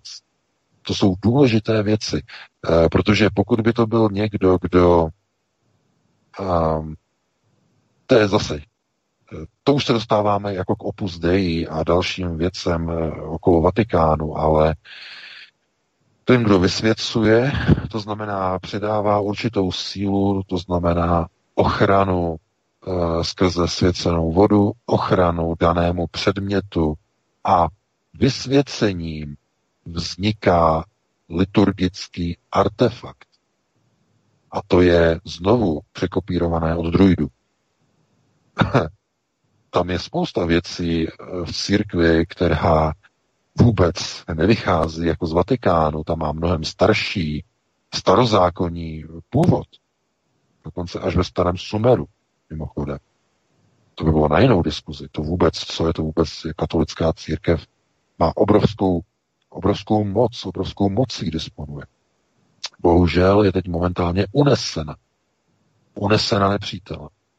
Antikrist, který sedí na stolci ve Vatikánu. Ale e, proto byly ukončeny, samozřejmě účelově ukončeny e, všechny exorcizmy. Byla ukončena exorc, v podstatě výuka exorcismu e, na, ve Vatikánu už před lety Eh, protože není, není snaha, není snaha de facto vychovávat nové kádry k boji eh, s ďáblem a s démonem. To je ten, však to jsme se dostali zase do takových dalších přesahů, na, te, na ty opravdu nemáme tady čas, ani na to tady není prostor, ale eh, co se týče teda mariánského sloupu, tak pokud bude vysvěcen a bude vysvěcený nějakou autoritou, která má vztah k české zemi, to je důležité, té dané zemi má velký vřelý vztah, je hluboce věřící, tak to bude mít ten, ten důvod. Ten důvod tam bude, tam bude, bude to silné a e, to vysvěcení bude mít velkou sílu a postupně tu energii z toho místa, protože pozor, e, staroměstské náměstí leží přímo nad Mahrálem, přímo nad ním a e, bude nasávat krev popravených českých pánů, to znamená během několika let se z toho stane mohutný ochranný zářič. Mohutný. Není divu, že při vzniku republiky byl zbourán eh, za účasti vlastně onoho hlavního aktivisty, aktivisty židovského, si nemůžu vzpomenout na jeho jméno. Byl to takzvaný Žižkovský poplach, kdy byl vlastně stržen na náměstí vlastně bylo strhnuto z toho důvodu, že jako to mělo symbolizovat habsburskou moc, mocnost a tak dále, ale organizoval to právě ten, ten, ten židovský aktivista, teď nemůžu vzpomenout na jeho jméno, najdete to na na Wikipedii nebo někde to najdete určitě. Teď můžu se vzpomenout. No a proto oni vlastně to tenkrát strhli. Byla to záminka při vzniku republiky, jako pojďte to strhnout, jako že to je Habsburské, ale to nebylo Habsburské. Proč to nebylo Habsburské? Protože to nechali postavit Pražané na jejich poput, za jejich vítězství nad Švédy. To znamená, to mělo úplně jiný důvod. To není nějaký, nějaký symbolismus eh, nějaký Habsburku. To, že tam přispěli na to i Habsburkové nebo jejich rod, na to přispělo to ano, ale to je něco úplně jiného, protože tam tekla krev Pražanů, obránců Prahy. To znamená, proto ten sloup, ten původní, který byl stržen, měl, byl tak obrovským zářičem. Takže e, víte, ale když vznikala Zednářská republika 1918, musel být stržen nebylo dovoleno, aby v nové, v nově vzniklé Zednářské republice, aby stal zářič, který přímo nad Mahrálem rozhání temnotu, to by nebylo dovoleno samozřejmě. Takže ale proto já mám tam velký otazník, protože vím, jak je probíhají. Dlouzí, jako jo. Já vím, já vím, že jsme dlouzí, ale prostě lidé pokládají strašně těžké dotazy. To prostě to není dotaz, jako e, kolik bude zítra stát rohlík nebo mléko na krámě. To jsou strašně těžké dotazy a lidé potom řeknou, pan Véka to vlastně nevysvětlil, on to vlastně přešel, se k tomu nechtěl vyjadřovat. To je velmi těžké tak jako ty dotazy eh, je třeba prostě rozebrat. Já to jenom velice rychle ukončím, že eh, no a teď jsem na to samozřejmě zapomněl, co jsem chtěl ještě dodat. Takže to je jedno. Já myslím, že to bylo jasně vysvětleno, eh, že jo, teď jsem si vzpomněl. Ja. Je samozřejmě důležité, kdo to bude hlavně vysvěcovat, to znamená, kdo to vysvětí, kdo, to tam, kdo vlastně tomu dá a vrátí znovu tu energii, protože nevěřím tomu, že bude mít v nejbližší době ten sloup znovu takovou sílu, jako měl tehdy eh, někdy v roce 1918. Nebude mít k tomu tu sílu velmi, velmi dlouho ještě. I když v dobré víře může být znovu, zasvě- eh, znovu vysvěcen. Takže takhle bych to uzavřel a jdeme do dalšího tématu. Mm-hmm, dobře. Franta Sauer, nějaký pražský bohem, se uvádí za ano, to, že, ano, že měl ano, ano, ano, to strhnout iniciovat. No, tak jdeme na to. Svobodný vysílač, dobrý Halo. večer. Ano, ano. Dobrý večer. Halo? Ano, slyšíme se. Eh, já jsem zahrádkář pod Orlických hor a chtěl bych poprosit pana VK o radu, jestli má cenu ještě vysazovat ovocné stromky, když má zemi zničit nějaká planeta Nibiru, která prý už je vidět na jižní polokouli. Děkuji. Dobře, děkujeme. No, tak to je pro mě nová informace, tak to, aby jsme už přestali nevím, chodit do práce. Proč jenom ovocné, ne. no, proč jenom ovocné stromky, bez třeba zeleninu nebo něco takového, No, no, já to tak- cokoliv, jo, jako. Takhle, to je pro mě nová informace, naprosto teď otevřeně nevím, to je pro mě úplně nové, že by měla nějaká, že je na jižní polokouli nějaká planeta, nevím. Já jsem jenom četl eh, teď eh, zpátky několik dnů, eh, že nějaká planetka, že se blíží malá planetka, několik stovek metrů velká, že, že, má proletět okolo, okolo Země. To jsem četl. Ale planeta Nibiru, samozřejmě to je obrovská planeta, která by se měla nacházet někde v prostoru takzvaného Ortova oblaku, Ortova mračna. To znamená obíhat na obrovsky vzdálené oběžné dráze okolo Slunce, tak vzdálené, eh, že velikost té planety vlastně splývá s okolním prostorem Ortova mračna. E, minimálně tedy tak to, co jsem se díval tedy na definici toho oběhu e, této hypotetické e, planety. Takže pokud by se nacházela v blízkosti naší planety, tak jsme asi úplně všichni v pytli.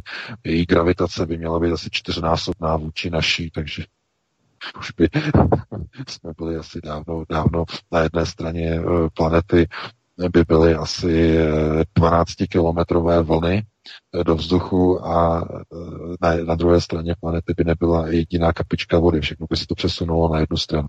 Takže jak říkám, nemůžu toto nějak radit rozebírat. Pokud chcete sázet stromky, sázejte pouze v blízkosti vodního zdroje. E, Zdůrazňuji vlastního vodního zdroje. Vlastního. Pokud nemáte vlastní zdroj, tak na nějaké stromky zapomeňte. Maximálně na některé ty italské a balkánské odrůdy těch jabloní, to jsem teď zrovna slyšel, e, že potřebují hodně, opravdu málo vody. Nevím, jak se jmenují ty odrůdy, to je to zvláštní jméno.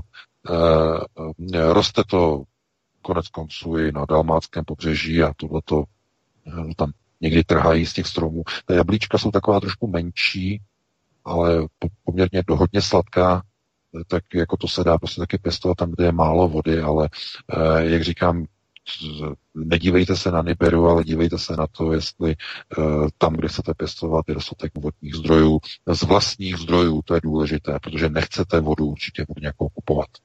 Tak, já ještě hmm. řeknu mamce, protože ona v roce 2016 zasazovala křen a tento rok by ho měla sklidit, tak aby to stihla ještě. Martine, pustíme dalšího posluchače. Máme ho na telefonu, už by měl být připojen. Tak svobodný vysílač, dobrý večer. Dobrý večer, tady Alenka, zdravím. Já jsem se chtěla pana VK zeptat, co si myslí o hnutí QAnon, jakou tomu dává váhu a kdo je podle něj Q, kdo zatím stojí. Děkuji. Mm-hmm. Dobře, děkujeme. No, děkuji. No. Že tom něko, několika hovořili, že QAnon je v podstatě to, o kterých jako bychom v podstatě měli jakoby mluvit jako o těch, kteří de facto tvoří prostředníky se syndikátem. Tvoří, měli by, tedy měli by minimálně ti, kteří mají přístup k projekcím. To znamená k projektoru a dokáží de facto posouvat ty informace. Posouvám já, ale já nejsem v QAnon, to v žádném případě, to musím teď zdůraznit, ale to by měli být oni. Jo, to by měli být oni. Takže tak to by na to odpověděl. Tak stihl za tu eh, nepochopitelně nebo zvláštně krátkou dobu eh, zavolal další posluchač. No vidíš, Vítku, já jsem teď um, uh, absolutně stručný, vidíš, tak to jde rychle. A... No, lidi na to no. nejsou zvyklí. Já tak, některé... lidi na to nejsou zvyklí a taky ne. Aniž... tak, Finsko je na drátě, mluvil jsem s Čau, Vítek, to je Jaro. Já jsem ti písal před dvoma měsícmi. Tak, no, Halo? dobře, dobře, slyší vás. Na Messenger. Tak, no, tak jestli můžete položit otázku. Vítek, a jak to vlastně, já všetko jako toto rozumím. Můžete položit otázku, aha, aha, aha, sorry, sorry, sorry. No. Dobrý den, pan, pan Vejtek, pan Veka. Tak, dobrý večer, slyší vás. Dobrý večer. My tu máme ještě vidno. U nás je, vo Fínsku je tu stále vidno. Tak no. děkujeme za to, že Dobře. jste nám řekl, že u vás je vidět ještě ve 22, skoro 22 hodin, ale můžete položit otázku. Uh, pán Vejka, ja chápem všetkému, jak rozprávate, som taký skôr empatický človek, že toto, ale chcel by som sa vás tak priamo opýtať, akú vy máte, mm, viem, že ste sčítaní, viem, že viete veľa veci, lebo človek pokiaľ číta všetky tie proste, každý si myslí, že tá, ten pán VK, tá je taký múdry, chytrý a tak ďalej. Ale a podľa vás, ako sa vyvinie situácia celková? Či v pulse ku Rusku?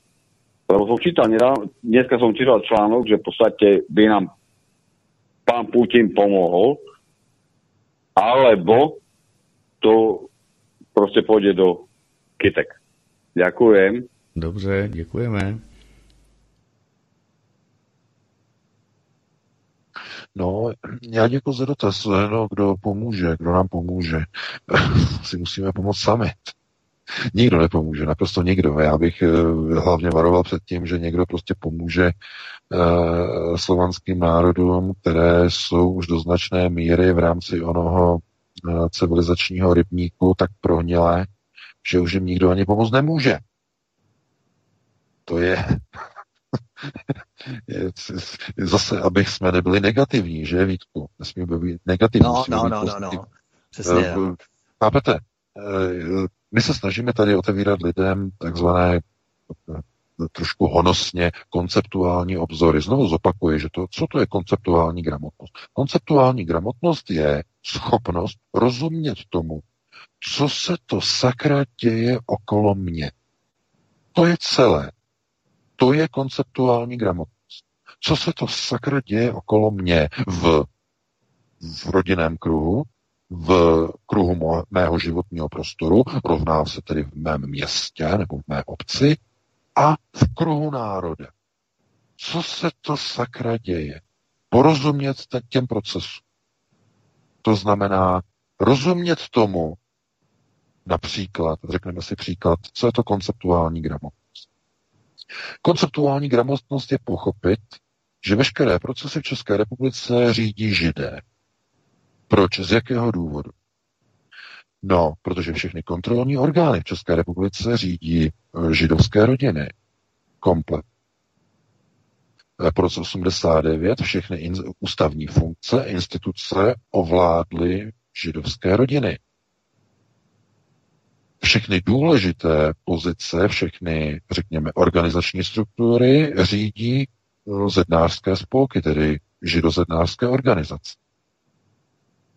A když vidíte, že se vám do parlamentu dostane eh, s pomocí tedy alternativy jedna parlamentní strana a mm, ta parlamentní strana má eh, až na výjimky, já věřím, že tam někde je nějaká výjimka, ale když dojde k testu konceptuální gramotnosti v parlamentu, to znamená, rovná se, dojde na hlasování o podpoře a usnesení na obranu a ochranu nacistického státu Izrael, který provádí okupace a anexe území dvou sousedních suverénních států, jako je Sýrie a tedy ještě v podstatě nedávno existující, ale už vlastně prakticky skoro nikdy nebude existující Palestiny, tak eh, tato strana v podstatě hlasuje pro Izrael, pro tyto procesy, to znamená pro procesy anexí a pro procesy, které jsme si zažili jako národ v roce 38 v rámci Mnichovského protokolu.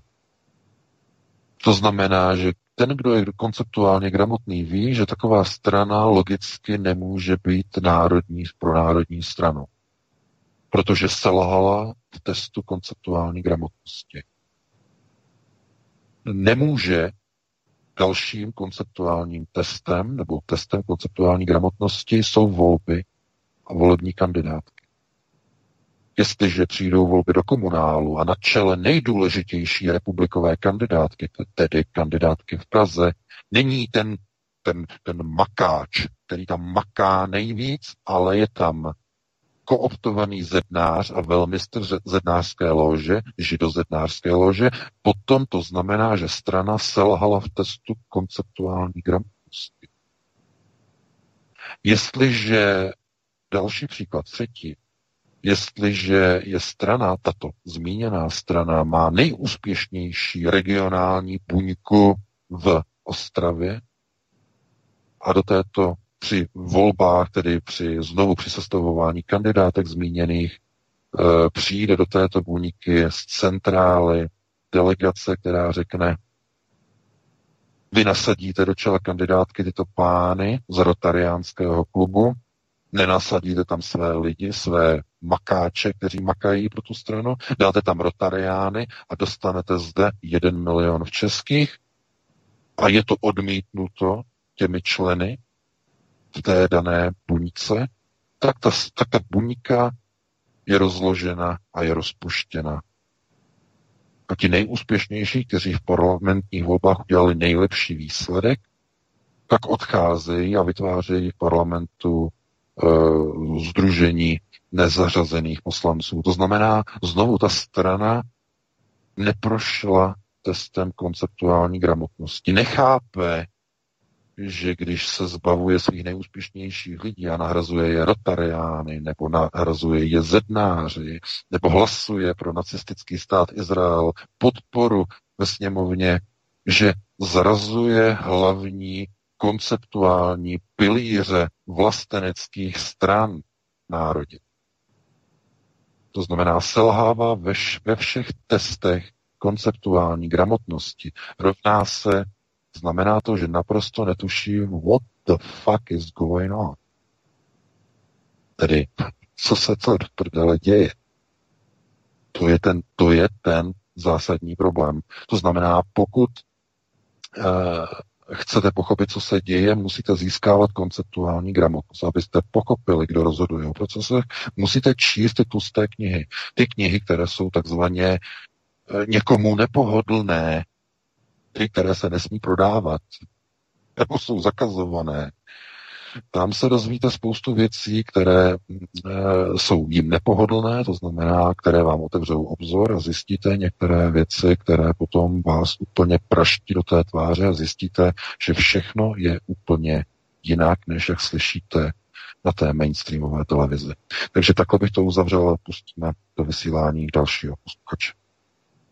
Dobře, dobře, pouštím ho, jestli mi vydržel. Halo, halo. Jo, jo, jo. Jo. Uh, halo, slyšíme se, tady Adam, ano. zdravím, všechny ve studiu. Já jsem teďka narazil vlastně na článek, je to z, z 3. července.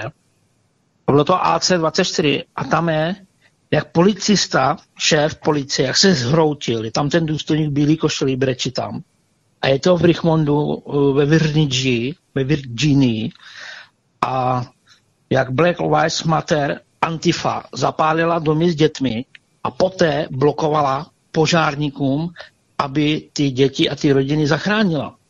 Já nepochopím, že ty děti, eh, teda, že ty spoluobčané a ta policie prostě, že nic neudělala, jak je to vůbec možné, že tohleto, i kdyby měli prostě jim prostřed nohy třeba, jo, aby jim nebránili zachraňovat ty lidské životy. To se není možné dívat se na to, jak za nacistů, když prostě dali do těch dodávek ty lidi a pustili jim tam ten plyn, to je to samý. Hmm. Děkuju, mohl byste to nějak komentovat? Ale VK, Díky. Kdyby něco udělali, tak by to byli rasisti totiž. To je to kouzlo. Jo? VK, pojdej. Já jsem neměl čas, já jsem to viděl, jenom, jenom headline jsem viděl, jsem neměl čas to video si pouštět. Pán říkal z 3. července, eh, myslel asi z 3. června. Protože... Já si taky myslím, že června, no, že spletl. Června. A eh, takže na to já se potom podívám a eh, uvidíme tedy, co to vlastně znamená a čeho se to týkalo. Každopádně tohle to přesně dělá Antifa. Ano, a zostřuje se. Protože znovu, co to znamená? No jestliže zemřou děti, nebo bude, řekněme, někde nějaký masakr, bude za to moci automaticky kdo? Donald Trump. To si ne, a pozor, to neřeknou jako eh, ti, kteří budou dotčení, ti, kteří budou dotčení, řeknou, za to může policie, která tady nebyla, místní policie, to znamená, ti nebudou obvinovat Trumpa, ale, ale veřejnost ve Spojených státech eh, tam dá rovnítko k Trumpovi. Trump nezajistil bezpečnost ve Spojených státech. To znamená, to, co, o čem jsme hovořili v první hodině, destabilizace americké ulice, vytvoření nestabilního prostředí, neustále permanentní povstání, které má trvat až do podzimu, do prezidentských voleb. Kde ta situace má pomoci jinak za normálních okolností naprosto nezvolitelnému Joe Bidenu. Naprosto nezvolitelné. Za normální situace, kdyby nebylo žádné povstání a žádné nepokoje ve Spojených státech, nemá šanci být zvolen. Nemá. Ale ve chvíli, kdy laťka bude snížena do takové míry, že lidé budou se těsit toho, co přinese další večer, další noc, kde zase bude co hořet, tak v takové chvíli oni řeknou, ten Trump to nezvládá. Trump nás neochraňuje, není schopen ochrany, nezvládl to za půl roku v listopadu řeknou, řeknou uh, musíme zvolit někoho jiného. A kdo bude v nabídce jediný? No, Joe Biden. To znamená, je to součást, součást plánu, součást konceptu. To znamená vytvořit chaos, vytvořit oběti v ulicích, smrt v ulicích a takovým způsobem, aby to zkrátka poškodilo Donalda Trumpa. Oni vědí totiž jednu zásadní věc. Uh, oni s tím počítají. Trump bude nucen v nějaké fázi tu armádu skutečně povolat. Bude nucen. Jenže povolání té armády uh, vyvolá podstatě v celých Spojených státech uh, přesně to, co bohužel globalisté přesně očekávají. To znamená válečný stav. A válečný stav ve Spojených státech uh, by nevedl k žádnému jinému volebnímu výsledku, než k tomu, aby byl zvolen jiný prezident, který ten válečný stav ukončí. To znamená, to není řešení z dlouhodobého hlediska nasazení armády pro Donalda Trumpa. Proto on to ví.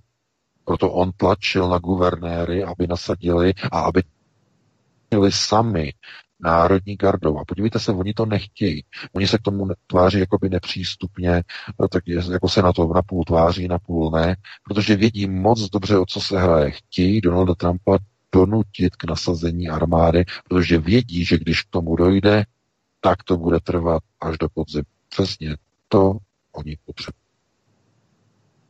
Dobře, dobře. Tak, další volající je nachystaný. Svobodný vysílač, dobrý večer.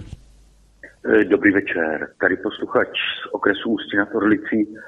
Eh, mě by zajímalo, eh, když jsem poslouchal nějakého Petra Chobota, říkal, že jak lidi, tak i státy mají svý karmy. Zajímalo by mě od pana VK, jaký má názor na Českou republiku, jestli o nějaké karmě, karmě států někdy vůbec slyšel, nebo jestli něco takového existuje. Mm-hmm.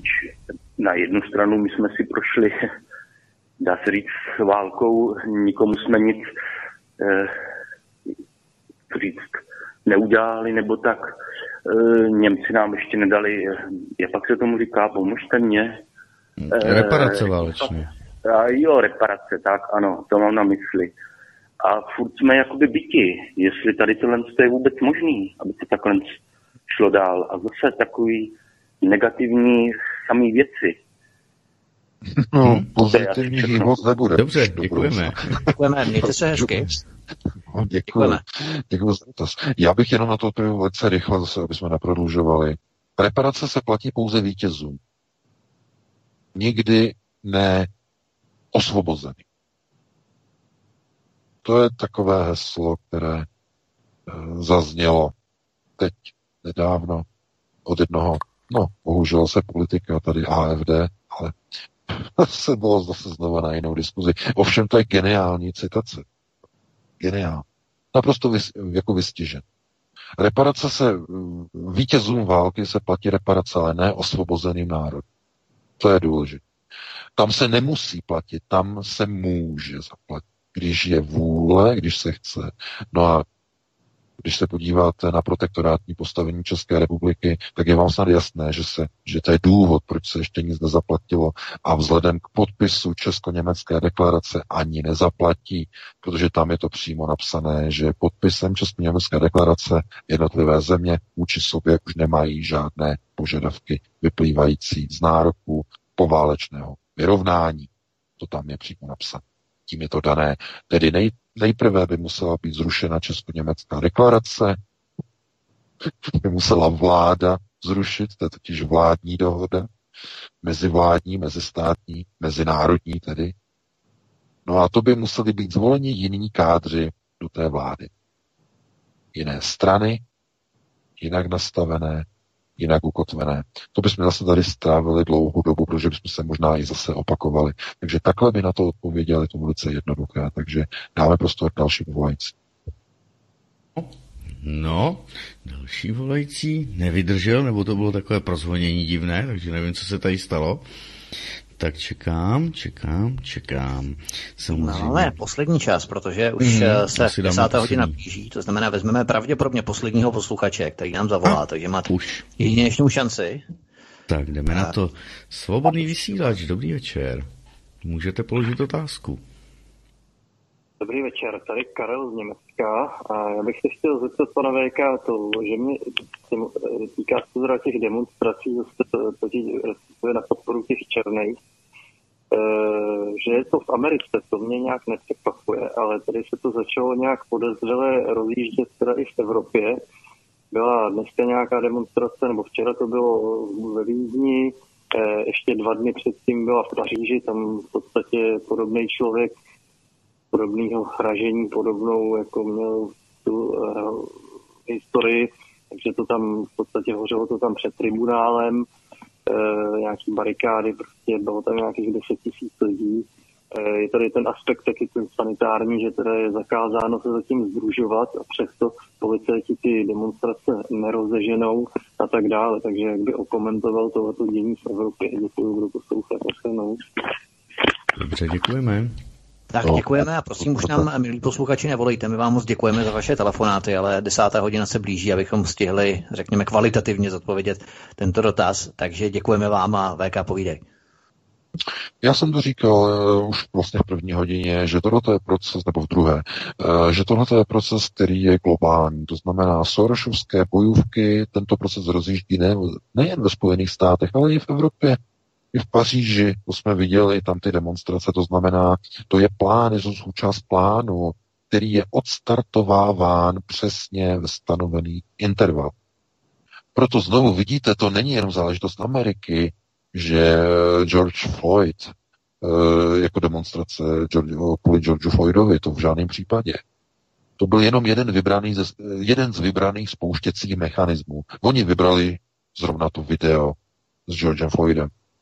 Kdyby se jim líbilo jiné video nějakého jiného policisty, který třeba e, někoho zmátil nějakým pendrekem, tak by vybrali jiné video. Jenže jim se tohleto video líbilo, tak si zvolili toto video, že použijou k zaženutí nepokojů proti Donaldu Trumpovi ve Spojených státech. Hraje se o mnohé. Proč? Proč se hraje o mnohé? Hraje se o pokračování, budování velkého Izraela. Protože je jasné, naprosto jasné. Když nebude zvolen Donald Trump, bude přerušeno budování Velkého Izraele a Dům Sion. Sakra významně posílí. To znamená, halachisté prohrajou, když e, nebudou mít Trumpa na další čtyři roky e, v Bílém domě. Naprosto jasné. To znamená, bude ohrožen Jeruzalém. Znovu, e, onen koncept války, tedy mezi sionisty a halachisty, tedy mezi domem Siona, domem Žehova, nebo může říkat Jáhve, nebo uh, Jehuda, to je jedno, uh, tak zkrátka ten boj je stále na té ose okolo Jeruzalém. To znamená ten princip Velkého Izraele, princip třetího chrámu a princip Jeruzaléma jako hlavního, nového hlavního města světa. To znamená v pojetí, v tom původním tedy pojetí uh, onoho, mohli bychom říkat nomenklaturního sionismu, toho ještě koncem 19. století, to znamená snaha o vytvoření vlastního židovského státu, ale ta myšlenka Zion, myšlenka Zion je myšlenka na vytvoření židovského království nad celým světem. Zion. Židovské království vládnoucí celému světu. To je ono. A Mnoho lidí, to je zajímavé, si dneska dává rovnítko mezi Izrael a Sion. Sionismus. To je opět, no, samozřejmě, lidé, kteří se nezajímají o problematiku, řekněme, onoho, řekněme, souvislostí hebrejců a sionismu, světového sionismu, tak se v tom ani nevyznají, tak si řeknou sionisté, Izrael, halapala, máš všechno dohromady. Ne, ne, ne, ne, ne, ne, ne, to je velmi specifická záležitost, protože světoví sionisté usilují o světovládu z pohledu planetárního řízení, kde Izrael má být obětován v konečné instanci. Podle proroctví. Bude budován, bude budován, bude budován a budován do hranic Velkého Izraele, až do hranic, a potom bude zničen. Naproti tomu Žehova, tedy uh, halachisté, usilují naopak o ochranu Jeruzaléma, ochranu Izraele a vybudování Jeruzaléma jako onoho konkrétního světového řídícího centra. De facto si to můžete představit jako hlavní město světa by měl být Izrael v modelu a v roli nového světového Babylonu. A to je onen klasický tórický moment. Jo, ten v Tóře, že svět tedy bude mít centrum nad Jeruzalémem. Celá planeta se jakoby bude obrazně řečeno, i když Nikdy to nemáte vyloučeno. Ale že celý svět se bude otáčet podél osy, která bude procházet chrámovou horou. Znamená okolo Jeruzalém. To by bylo ale na jinou diskuzi, na to nemáme čas. Máme dvě minuty po 22. hodině, takže já to ukončím, rozloučím se s tebou Vítku i s tebou Martine se všemi našimi posluchači, čtenáři. Doufám, že se vám to dneska líbilo, že to nebylo moc na vaší hlavu. No a pokud uh, si najdete čas i příští, příští týden uh, po 19. hodině, tak opět uh, si nás můžete nalatit a opět přineseme témata, aktuální témata a analyzujeme události za poslední plynulý týden z domova i ze světa. Do té doby se budu těšit na slyšenou. Já se taky loučím, milí posluchači, děkujeme vám za telefonáty, za vaši přízeň, za vaše sdílení, které ještě doufám nebude dlouho trestné. A eh, VK, Martine, loučím se s vámi, s vámi i vaš, i milí posluchači, no a budeme se těšit příště opět u svobodného vysílače. Samozřejmě my pro vás vysíláme pořád, takže pro nás to není tak uh, časově ohraničené až příští pátek, kdy jsme tady pořád s vámi. Takže hezký večer. Také, také. Dámy a pánové, nebudu to prodlužovat. Meditace je nachystaná, takže Jarda se vám přihlásí. Mějte se krásně, naslyšenou dobrou noc, ale zůstaňte s námi. Vysíláme 24 hodin denně. Prosíme, pomožte nám s propagací kanálu Studia Tapin Rádio Svobodného vysílače CS. Pokud se vám tento nebo jiné pořady na tomto kanále líbí, klikněte na vaší obrazovce na tlačítko s nápisem Sdílet a vyberte sociální síť, na kterou pořád sdílíte. Jde o pouhých pár desítek sekund vašeho času. Děkujeme.